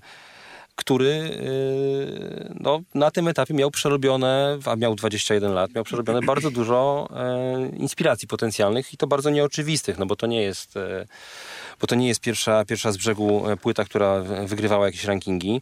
I to jest fajny moment, kiedy, kiedy muzyk bardzo popularny aktywnie bierze udział w jakimś takim kształtowaniu e, kanonu i jest w stanie pewien, pewien utwór gdzieś wykopać trochę z zaświatów, z jakiejś płyty mało, e, mało może kojarzonej powszechnie i, i dać, mu, mm, dać mu drugie życie. Zresztą potem mm, ten tytuł If You Were There był chyba tytułem też składanki Łem, więc to musiał być dla niego ważny utwór. Jest to kapitalnie zrobiony tak, cover. Miałem, miałem składankę. To straszne fakt w ogóle, nie? Kapitalnie zrobiony cover jest, Mając, słuchajcie. Przepraszam, tylko zatrzymam się na chwilę przy, mhm. przy, przy, tym, co powiedziałeś, Kuba, że ja nie, nie, pamiętałem albo nie wiedziałem, że masz tyle ikonicznych tytułów mhm. piosenek UM, które były ich, jakby, nie? A, a wybierasz na tytuł składanki cover? Serio? Dostałem, dostałem Ale składankę jest... i, i składankę otwierał ten, ten, ten, ten, ten, ten cover właśnie. Ale to jest yy, fajny, fajny, fajny gest, taki nieoczywisty. Fajny, zajebisty, bo, bo, bo, bo, ja, bo ja tego numeru kompletnie nie znałem, bo to chyba, to, to, to nie był singiel, prawda? Nie był. No właśnie, nie, tego nie, nie, nie, nie znałem. Usłyszałem, to nie, trochę przed faktycznie zesrałem się. Po prostu to, to, to, pomyślałem coś wspaniałego. Jezu, nie, nie wiedziałem, że to cover. To nie było jakby na tej kasecie zaznaczone. No właśnie, bo, bo jak już powiedziałem, jest to kapitalnie zrobiony cover. Z jednej strony jest to cover relatywnie, mam wrażenie, wierny y, oryginałowi, a z drugiej strony on brzmi po prostu jak piosenka Wham. I tutaj mogę zrobić, e, mogę zrobić coming out, że ja przez jakiś czas, e, jak tę płytę poznałem, nie wczytując się w, w kredycy, e, założyłem, że to jest po prostu kolejna piosenka napisana przez George'a Michaela. Me too. I, I pamiętam, okazji, pamiętam mogę no, powiedzieć? Tak, proszę cię bardzo. Pamiętam, prowadziliśmy kiedyś razem z, z Borysem audycję dwugodzinną w, w kampusie Maxi Singiel o, o Papa Dance i poniżej krytyki. I robiliśmy coś takiego, że chyba do każdego utworu przypisywaliśmy E, każdego utworu Papa Dance przypisywaliśmy jakiś utwór z epoki, który nam się kojarzył jako inspiracja, coś, coś, coś gdzieś tam sąsiadującego. E, I przy, przy Maxi Singlu nie pamiętam już, który, któryś z nas zaproponował właśnie, że to, to, to trochę takie brzmi jak może If You Were There, e, Wham. Rzeczywiście moim zdaniem coś w tym jest. Chyba ty to byłeś? E, chyba ja to byłem, ja to, ja to, ja to słyszę. E, anyway. E, I zadzwonił i do Michał, audycji wtedy Michał. Michał zadzwonił, że panowie, co wy pierdolicie? tak, to jest cover. To jest no. cover, to nie jest żadna piosenka łem. No ale, też ale, ale, też długo o tym nie wiedziałem. E, ten oryginał ma mniej, mniej takiej lekkości, on jest bardziej taki intensywny, na, na, naszpikowany rytmicznie, jakimś taki wręcz polirytmiczny niemalże. A tu mamy taką miękkość, pluszowość, e, jakby się tym utworem można było owinąć. Czekam niecierpliwie na rozkład tego utworu, bo y, mam podejrzenie, że to może być y, jedna z najlepszych kompozycji w tym zestawie. Bajka dla mnie absolutna, miejsce drugie. Oj, widzicie, to jest zawsze problem. Ja mówiłem, że tak będzie. Ja wiedziałem, A ja się że tak kieruję tak właśnie tym optymistycznym sercem i ja, się, ja nie patrzyłem, że to jest cover. W płytkaście, w płytkaście mamy czasem ten problem, że e, jak traktować cover i ten e, case mieliśmy już w przypadku Bierk e, It's also, quiet. It's also quiet na płycie Post. I teraz, wiecie, cover versus opracowanie, tak? E, gadaliśmy o zasadach tam zaixowskich, kryteriach. E, cover to jest e, jeden do jednego, jeśli chodzi o formę, strukturę, mhm. przebieg, brak jakiejkolwiek ingerencji. Może być inny trochę aranż, może kto inny, inny, innym głosem zinterpretować, ale tak naprawdę piosenka jest ta sama. Opracowanie to już jakby mm, jest jak, jak, jakoś zmienione, powiedzmy to, i do tego trzeba uzyskać zgody. Tak, tak, tak to wygląda od strony prawnej, przynajmniej, przynajmniej w Polsce. No więc to jest ewidentnie cover. Ja bym nawet nie powiedział, że to jest relatywnie y, bliskie oryginałowi, tylko to jest po prostu zagrane tak jak oryginał.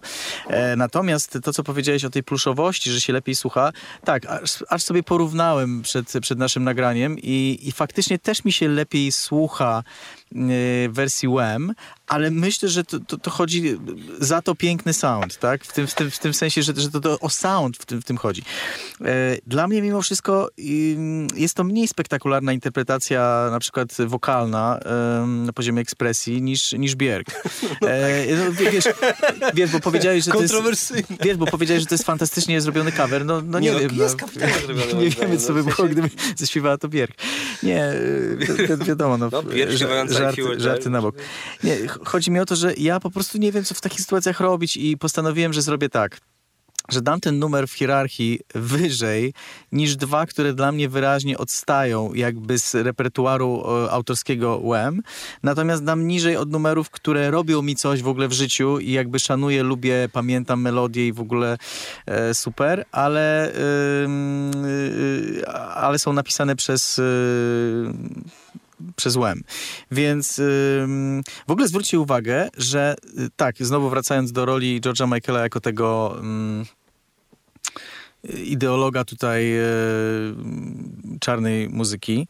Mm, bardzo, bardzo podobny case jak na debiucie, bo tam jest, e, tam jest Love Machine e, formacji Miracles e, i, i też to był dobry wybór. To nie była ta, ta, tak wykwintna kompozycja, tak ładniutka jak If You Were There, ale też fajnie, e, fajnie się tutaj wykazał po prostu swoją wiedzą, smakiem, wyczuciem, gustem. Miał pewien pattern bla, bla, w układaniu tych albumów. Dokładnie Dokładnie. E, więc ja, kurczę, wiecie, no, kocham słuchać tego i podobnie jak e, wspomniałeś, Kuba, ja też tak miałem, że po prostu myślałem, że to jest numer one i myślałem, że to jest taki mój sekretny fave, personal fave, typu to nie był single, ale to jest najlepszy numer na tej płycie. No i potem e, Michał nas wyjaśnił, jak leszczy po prostu i, e, i to było w ogóle na antenie podczas, podczas audycji. Nie, chyba poza. Nie, nie, nie, nie, nie. Na antenie, na antenie. Nie, nie, nie mogło być na antenie, bo ja was nie słuchałem na żywo. Nie mogło być słucha- też ja na słuchałem antenie, za, bo za, ja- zapisu. Ale bo ja to, nie, że- nie potrafiłem wtedy Okej. jeszcze z pewnością ładować telefonu Odbierasz na antenie. telefonu. nie, nie miałeś, rozumiem. To przyszło później. Nie, ale tak, tak, tak serio. Ja po prostu od czasu, kiedy się dowiedziałem, że to nie jest ich numer, to trochę tak... Yy, op, Poczułeś się oszukany po prostu, no. mi emocje, wiecie, niestety. Więc to by było moje podium tej płyty, ewidentnie, y, gdyby, gdyby, gdyby to był numer e, WEM. A tak to e, miejsce szóste i właściwie tyle mam do To powiedzenia. bardzo dobrze, bo dzięki temu ten, ten numer nie wygra kurwa, tego zestawienia, co byłoby dosyć głupie. Tak, nie, tak, bo ja, tak. ja postanowiłem To się w prawda. ogóle Dziękujemy. jakby tylko zaznaczyć, za, za, już, już raz, raz się popisałem przed wami, kurwa, że wiem, i, ale teraz pom- pomyślałem sobie, że w ogóle nie będę, nie będę na to zwracał uwagi, w sensie nie odniosę się do tej sprawy. Jest utwór przede wszystkim bardzo lekki rytmicznie, zwiewny, wdzięczny. Jest tu osiągnięty jakiś taki taka piórkowa lekkość groove'u, nie?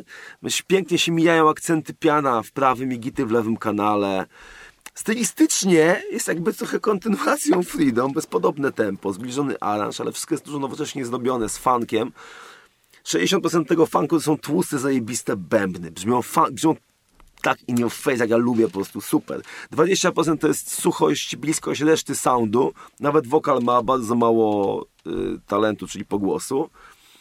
Co jest rzadkością, bo generalnie George Michael by, był, był wśród inżynierów y, dźwięku wyśmiewany za właśnie to, że on nadużywał reverbów i, i, i, i, i, delay, i delayów.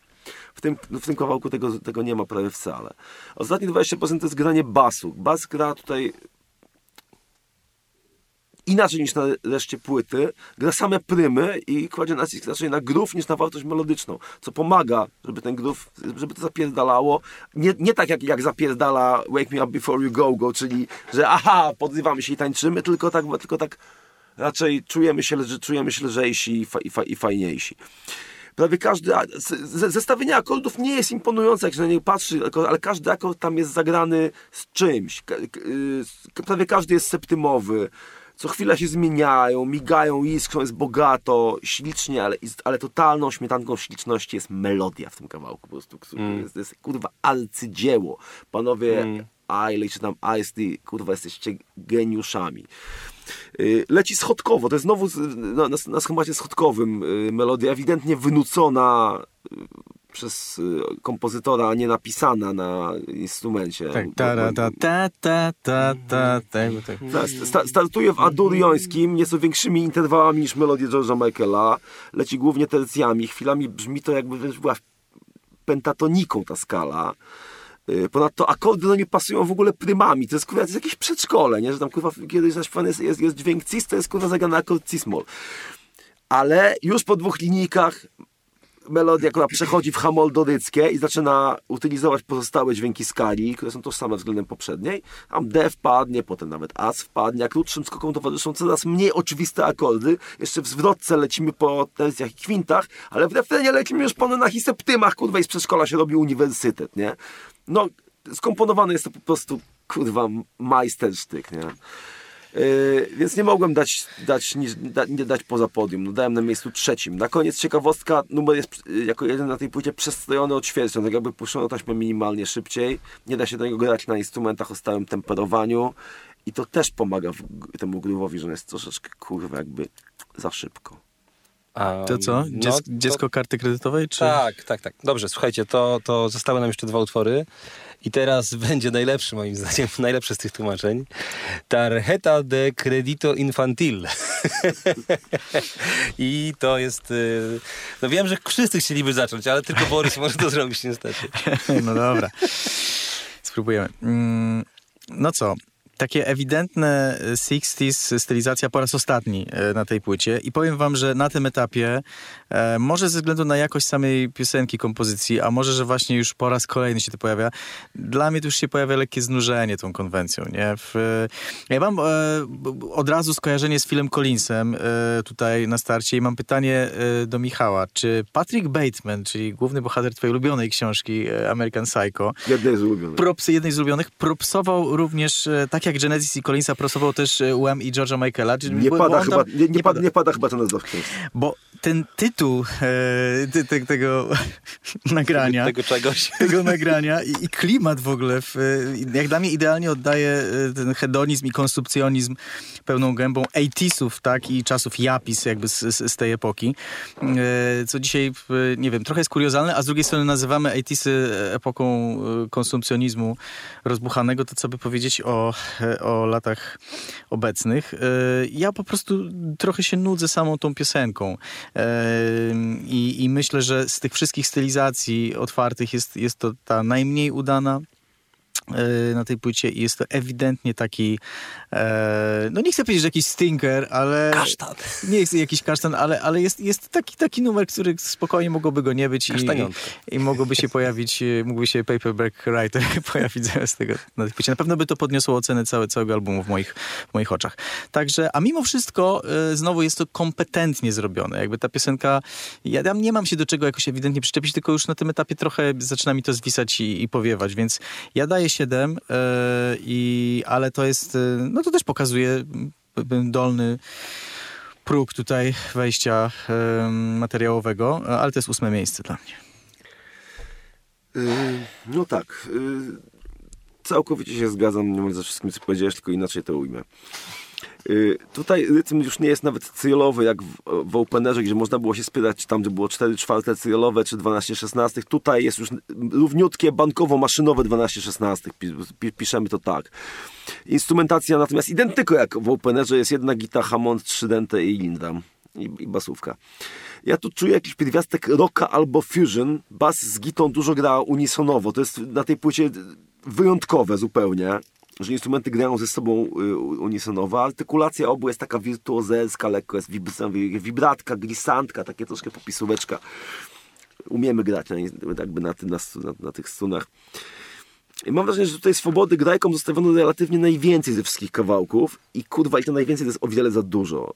Y, co prawda fajnie, że bas ma w dupie akordy, tam i wysywa z siebie jakiś kilkuminutowy walking procedurze, ale zamiast frapujących struktur, jak na przykład w Everything She Wants, wychodzi kurwa diatoniczne, mętne bajolo, w którym pływają niezupełne konsonanse więcej i nieciekawe dysonanse mniej. A zrobić kurwa nieciekawy dysonans, to, to, no to dla mnie jest już trochę, trochę grzech, śmiertelny.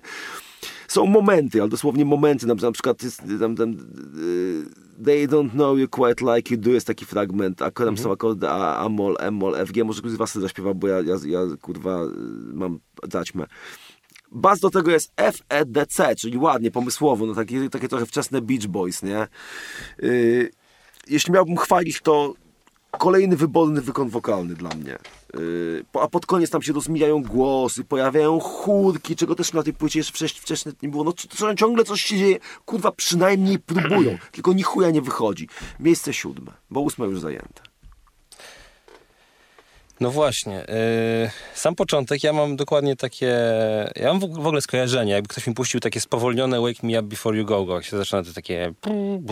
Jakby tam, tam 20 BPM wolniej tylko i to samo. Więc fajnie, że to rozszyfrowaliście, że to jest po prostu ten sam zestaw instrumentów, bo to jest natychmiastowe skojarzenie i mam wrażenie, że się tutaj mocno już ktoś powtarza. Mm, wyróżniłbym z tej kompozycji ten prechorus, to chyba to o to ci chodziło, Michał, jak przed chwilą mówiłeś o tym fragmencie, takie call and response tam jest. I tak dalej, nie? To jest najfajniejszy moim, moim zdaniem moment tej kompozycji. They don't know you quite like I, tam cytowałeś, tak? Tak, tak, tak. tak. Natomiast... Nie, nie mogę tego usłyszeć w głowie. To też kurwa nie jest... Yy. Nie jest najlepszą rekomendacją. Tak, tak, tak. Yy, bo całość dla mnie jest zrobiona po prostu na, nawet nie na patentach, tylko na kliszach w tym kawałku. Jest to utwór, mam wrażenie, z tej płyty najmniej dopracowany, trochę jakby na kolanie robiony i mam wrażenie, że sobie śpiewali panowie, trzeba czymś wypełnić tę płytę i bo trzeba, no panowie, 5 minut 9 sekund, kurwa, na Boga, 5 minut 9 sekund, Credit Card Baby. Kto pozwolił na takie marnotrawienie masy winylowej? E, to jest piosenka, która maksymalnie powinna trwać 2,50 i wtedy może by uszła, ale 5 minut ponad tego to jest, to jest zbrodnia. A w ogóle jest taki mo moment, że, że jakby, jakby, jakby tekstu nie było, jakby ktoś nie, nie dopisał i nie tak. dograł. Nie? No właśnie Kurwa... dlatego mówisz, to jak na kolanie wygląda, jakby ktoś to po prostu w ostatniej chwili, jeszcze macie ten na drugą stronę, żeby tam nie było 32 minuty płyta, tylko 37, nie? E, nie wiem, ile ta płyta dokładnie ma. E, miejsce ósme, ale no, jest to sympatyczne, ale bezzasadne i na tej płycie po prostu odstaje jak jakiś taki coś nieuczesanego i nie, nie nieładnego. No. E, miejsce ósme, ocena pięć moja. O, Czyli prawie że, prawie, że tutaj, prawie, że tutaj mamy zgodność, bo ten utwór już wiemy, że będzie na ostatnim miejscu. Będzie yy, 23 Doktor, doktorem Robertem. To jest.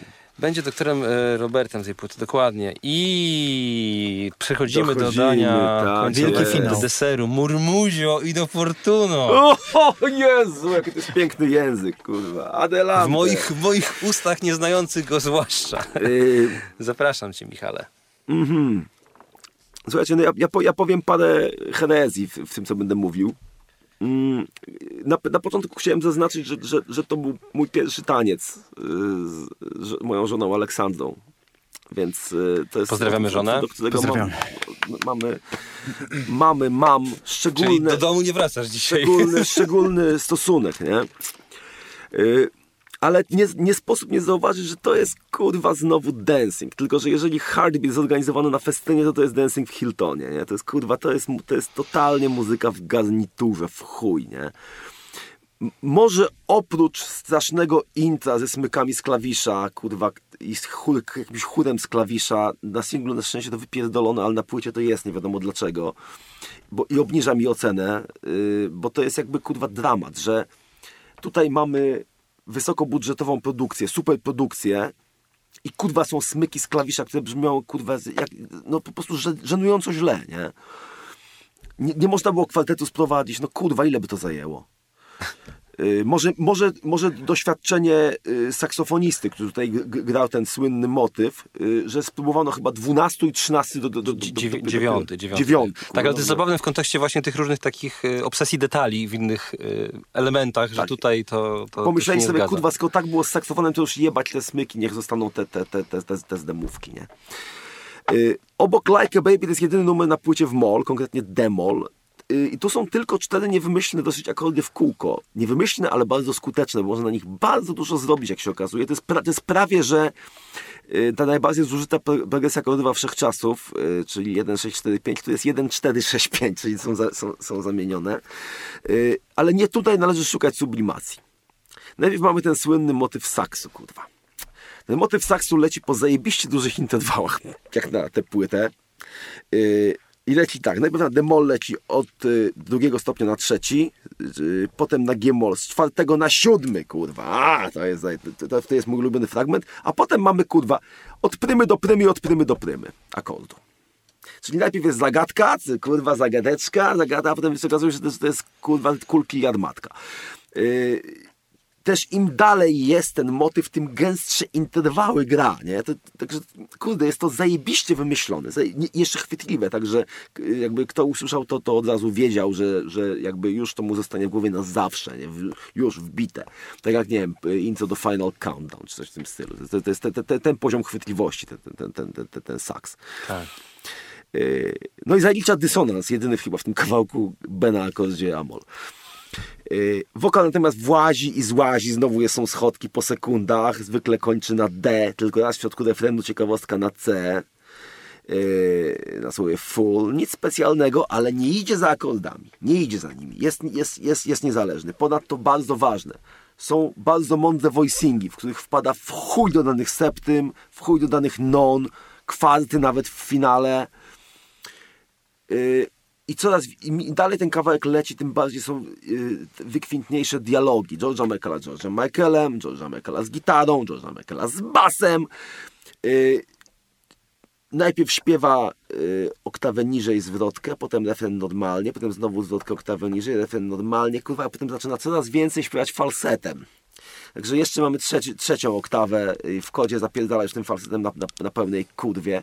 I ta dramatyczna końcówka, gdzie długo się intensyfikuje kurwa każdy element. Coraz więcej jest dziwnych voicingów, coraz więcej jest wysokiego głosu. Jakby... I dochodzimy do kulminacji i potem jeszcze przed fade-outem to napięcie się rozmywa w takich synkopach, bo perkusja zaczyna grać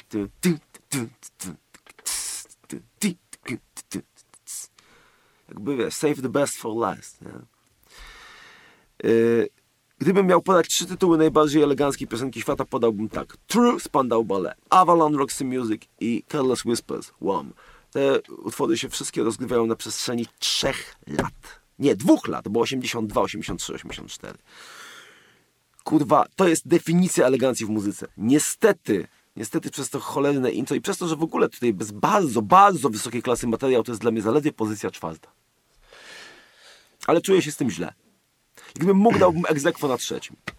Cieszę się, że tak dokładnie opowiedziałeś o tym, co się dzieje w tym utworze i że też wszyscy Państwo ten utwór znają na pamięć po prostu, bo ja nie muszę dzięki temu relacjonować, co się w nim dzieje.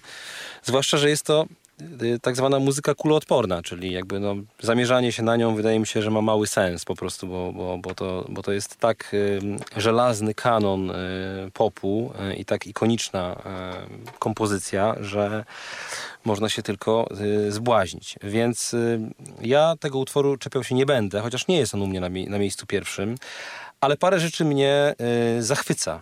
Zachwyca mnie to, że to jest piosenka, którą George Michael napisał, kiedy miał lat 17. Jak na ten poziom y, wyrafinowania i, i dojrzałości też y, historii opowiedzianej w tym, w tym utworze, bo to jest jakaś historia trzech dziewczyn, z którymi on się jednocześnie umawiał i każdej z nich mówił coś innego i potem wyszło z tego coś tam chyba nie, nie, nie, nie najlepszego, no to to jest, y, to jest mistrzostwo. No to mieć 17 lat i napisać taką A, a dopiero jak napisał Freedom, to powiedział, o teraz jestem autorem piosenek. O co chodzi w ogóle, nie? Ale, ale jak tak. napisał to, to, to wiedział, że to jest, że, Wie, że to będzie przebój. Wiedział, że to jest, wiedział, że to jest jego przepustka e, do, do wielkiej światowej sławy, dlatego ten Podobno. utwór był nagrywany wielokrotnie i ten utwór był cyzelowany produkcyjnie w studiu podczas e, jakichś nieskończonych godzin. Tam jest ta słynna historia e, z sesją z Jerrym Wexlerem w LA, gdzie właśnie rzeczony saksofonista Jobowicz jakiś wybitny przyszedł i miał to zagrać w godzinę.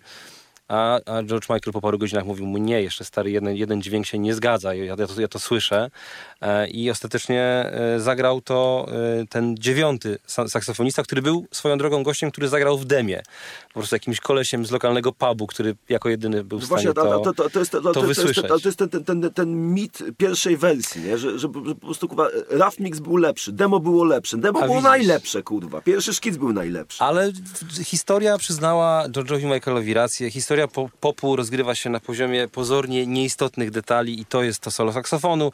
To jest również teledysk i fryzura George'a Michaela, do, które, do której ułożenia ściągnął samolotem swoją siostrę z Wielkiej Brytanii do Stanów Zjednoczonych, żeby ułożyła mu włosy w odpowiedni sposób. I cóż, wszyscy zapamiętaliśmy George'a Michaela e, właśnie e, tak, tak, takiego, jak, e, jak się prezentuje w tym w tym teledysku rozświetlony jakimś, e, jakimś, e, jakąś taką aureolą niemalże. Ten teledysk genialnie pasuje, tak jest, jest, po prostu glam, kurwa, tak totalnie. Dokładnie. I, I reszta jest historią. No, piosenka, którą ja wchłonąłem jako, nie wiem, cztero, pięciolatek gdzieś z, z, z trójki, z jakichś zestawień, nie wiem, podsumowania dwustunotowań listy przebojów czy czegoś takiego, gdzie to było zawsze w jakimś topie. Więc ten utwór jest ze mną od zawsze e, i on nie wywołuje we mnie tak e, jaskrawych emocji, jak e, wywołał na przykład, nie wiem, Freedom, jak ten utwór poznałem mając, nie wiem, lat 20 czy 22 i, i, i traf, to po prostu bardziej trafia w mój gust i, i, daje mi więcej frajdy, ale, ale nie będę kwestionował ani sekundy tego ikonicznego klasyka. Careless Whisper u mnie na czwartym miejscu ocena 9, jeżeli ktoś potrzebuje mojej oceny. Wątpię. Nie, dlaczego? Ciekawe są te oceny. E, słuchajcie, nie wiem, czy kojarzycie taki motyw, bo e, chyba mój pierwszy top wszechczasów trójki, którego słuchałem jako dzieciak e, jakoś tam w latach 90. i Careless Whisper się załapało tam powiedzmy do 50, gdzieś tam na 40 którymś i Marek Nidziecki zapowiedział, że utwór, który sobie, którego tytuł sobie czasem tak tłumaczymy w wolnym tłumaczeniu czułe słówka. Mhm. Przy czym e, czułe słówka książka i film to, to po angielsku Terms of Endearment. Mhm. E, to taka, taka ciekawostka, więc czułe słówka. Not quite. Tak, not quite. E, Andrew Ridgely, e, fantomowy członek e, tego zespołu. Ale fantomowy tutaj, członek George'a Ale teraz zobaczcie, bo on tutaj wymyślił w tym numerze, nie wiem, doszukaliście się tego czy, czy, czy nie, że on konkretnie w tym numerze wymyślił te cztery akordy, tak? I to mhm. jest jakby cała jego rola w, w tym numerze. A uważam, że i tak spora, bo to są bardzo dobrze cztery ułożone akordy. Natomiast tak naprawdę wszystko się rozgrywa mm, w tym, co jest położone na tych czterech akordach zapętlonych e, jakby w nieskończoność. I teraz epickość tego numeru. E, to nie jest kwestia konstrukcji, że mamy tak wiele modułów różnych tam, jak, nie wiem, Stairway to Heaven, Bohemian Rhapsody w Paranoid Android. Kiedyś o tym pisałem, że to nie jest jakby ten kaliber od strony mm, struktury. Chodzi o coś innego. E, też, nie, też nie do końca na, na dramaturgii e, samej wokalnej ekspresji, samego sposobu zaśpiewania, która jest fantastyczna, i przejmująca w, w całym swo, w swoim jakby tandetnym, kiczowatym natchnieniu i, i uniesieniu i, i, egzaltacji. Jest, jest to jakby pasuje to wszystko bardzo. Na czym polega e, geniusz tego numeru? E, w tym numerze pojawia się niejaka Anne Dudley. E, kultowa e, postać sceny brytyjskiej lat 80., 90., wielka, wielka Anne Dudley, która e, na wielu fajnych płytach, wielu fajnych piosenkach była i muzyczką sesyjną jako klawiszowiec, i pisała smyki, była dobrym duchem. Ważna postać w ogóle całego, nie wiem, new popu, poptymizmu tego okresu brytyjskiego. I ona w tym numerze gra na klawiszach. I kiedyś opowiadała o tej całej sesji właśnie, jak ten saksofon był wielokrotnie nagrywany tam, jak ona tam przyszła, jak podziwiała George'a Michaela, że w, w młodym wieku był właśnie perfekcjonistą, był absolutnie e, w stu procentach pewien tego, co chce osiągnąć, jaki efekt. I ona y, chyba uchwyciła sedno, dlaczego właśnie ten numer jest tak wybitny, w, a nie musiał y, wcale taki być. If you analyze that song, it's the same four chords over and over. Anybody can play it. And yet, it's a song that's full of emotion, lifts up beautifully for the chorus, and it's just so wonderful the way the melody floats over the chords. I to jest jakby kluczowe, kluczowe zdanie. Patent, o którym i schemat, o którym mówiliśmy wiele razy w płytkaście, który stał się czymś bardzo w ogóle powszechnym w popie już XXI mm, wieku, czy nie wiem, lat dziesiątych. To znaczy, że mamy na przykład cztery akordy zapętlone przez cały numer trzyminutowy i nie, nie, zmienia się w, nie wiem, na refren tonacja, czy jakiś inny układ, tylko cały czas to samo, a zmieniają się melodie. I teraz kto potrafi w, y, na tym wygrać, a kto potrafi stracić? Jakby moglibyśmy dyskutować. Są hity, które są przez to nudne, bo po prostu no, ktoś nie ma tej inwencji, czy tam, nie wiem, 16 songwriterów, którzy biorą udział w wstawieniu, nie mają tej inwencji, a są numery, które zyskują, bo ktoś popisuje się w, w sposób po prostu spektakularny. Przychodzi i mówi, dobra, mam cztery akordy, zapętlę je na zawsze, ale wymyślę takie melodie, że każda z nich sama w sobie jest po prostu osobnym bytem w świadomości e, słuchaczy, fanów nie, muzyki pop. I to jest dokładnie to.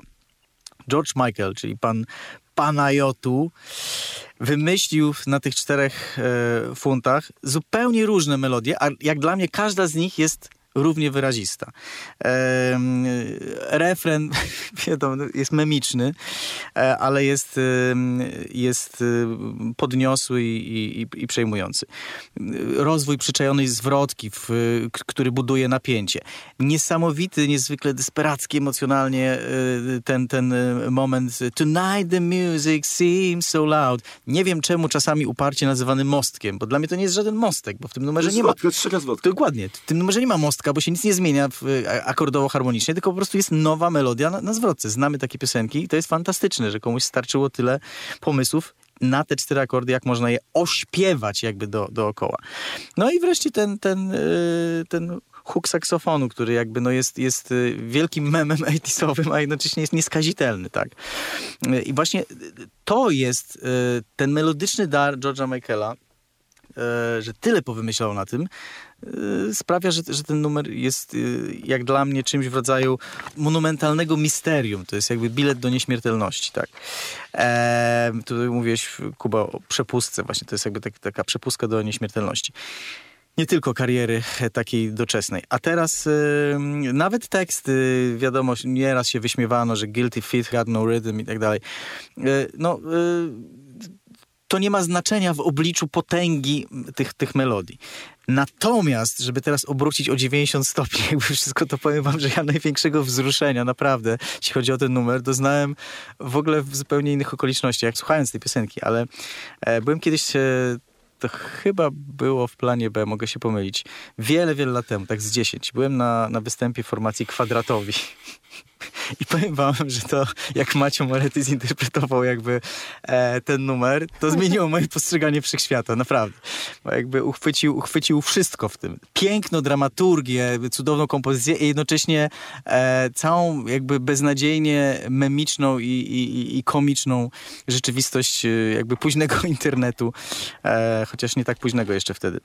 To osobna historia, ale to jest jakieś takie moje e, największe wzruszenie w ogóle przy tym numerze, który oceniam na 10. Pozdrawiam George'a Michaela, pozdrawiam Ann Dudley, pozdrawiam e, Ridgeleya i Macie Morettiego również i, i, jest to moje miejsce pierwsze na tej płycie. Dziękuję. Coś sobie przypomniałem. Pamiętacie takie memy, memiczne, takie przedupki Shitty Flute? Tak, tak, tak. No to właśnie, kurwa, chyba ta, ta, ta, ta jest absolutnie najlepsza, tak, tak, nie? A macie swoją ulubioną teorię, dlaczego ten singiel był sygnowany jako George Michael, a nie jako Wham? Już chciał zacząć chyba na własny rachunek budować e, jakby credibility, tak? No, to pewnie jest, pewnie to jest jedna, jedna możliwość. No druga pewnie jest taka, że to, yy, że to jest też utwór mocno odstający od tego młodzieżowego wizerunku Wham, nie? Takiego teen, teen tak. popowego jeszcze, dosyć mocno, chłopców z plakatu. A tu już mamy takie adult contemporary. Tak, nie? widziałem jakieś takie komentarze złośliwe, że nienawidzę tego numeru. Brzmi jak być starym. Nie, no tak, to, a gość miał 21 lat, 17 tak. jak napisał, nie? E, dokładnie, ale wiecie co, z drugiej strony Ridgely zawsze może przyjść i powiedzieć, słuchaj, nie wymyśliłbyś tych wszystkich melodii, gdybym ja nie dostarczył tych czterech akordów. No, czy mordo, ja, co ja bym tam wymyślił, to... No właśnie. Naprawdę. No dobrze. Dokonajmy podsumowania. Ja, ja, ja, ja, pod, ja podejrzewam, ale, ale jest, jest zajebiste. Ja, jest, podsumowanie jest absurdalne. Absurdalne, ponieważ yy, na y, miejscach pierwszym, piątym yy, i pierwszym, trzecim i piątym są egzekwo numery. Okay. I teraz na siódmym i ósmym są, nie są egzekwo. Na ósmym jest Credit Card Baby, na, czyli, dobra, już nie będę. E, na, na siódmym jest Heartbeat, na piątym egzekwo jest, są dwa numery w sumie z jednej rodziny. Wake Me Up Before You Go Go i Freedom. Na trzecim egzekwo naj, najniższy stopień podium, jak na igrzyskach w jakichś zapasach. Like a Baby um, i uh, If You Were There. To repasaże musimy zrobić I jeszcze. pierwsze miejsce Everything She Wants versus Careless Whisper. Dobra, kto miał, na, y, miał ktoś na pierwszym... Y, ty mia tylko miałeś ty Careless Whisper na pierwszym, okay. więc jaką zasadę przyjmiemy, tylko teraz trzeba było wcześniej ten regulamin zatwierdzić. Zasadę bo... chyba, że ktoś coś był na pierwszym. No, no to już takie do, do, dogrywki, wiecie, ustalanie tab tabeli żużla tam. Tak, jaką metodą? No musimy, musimy na, na przyszłość chyba tu jakiegoś powołać męża, męża stanu jakiegoś, który będzie rozstrzygał, nie?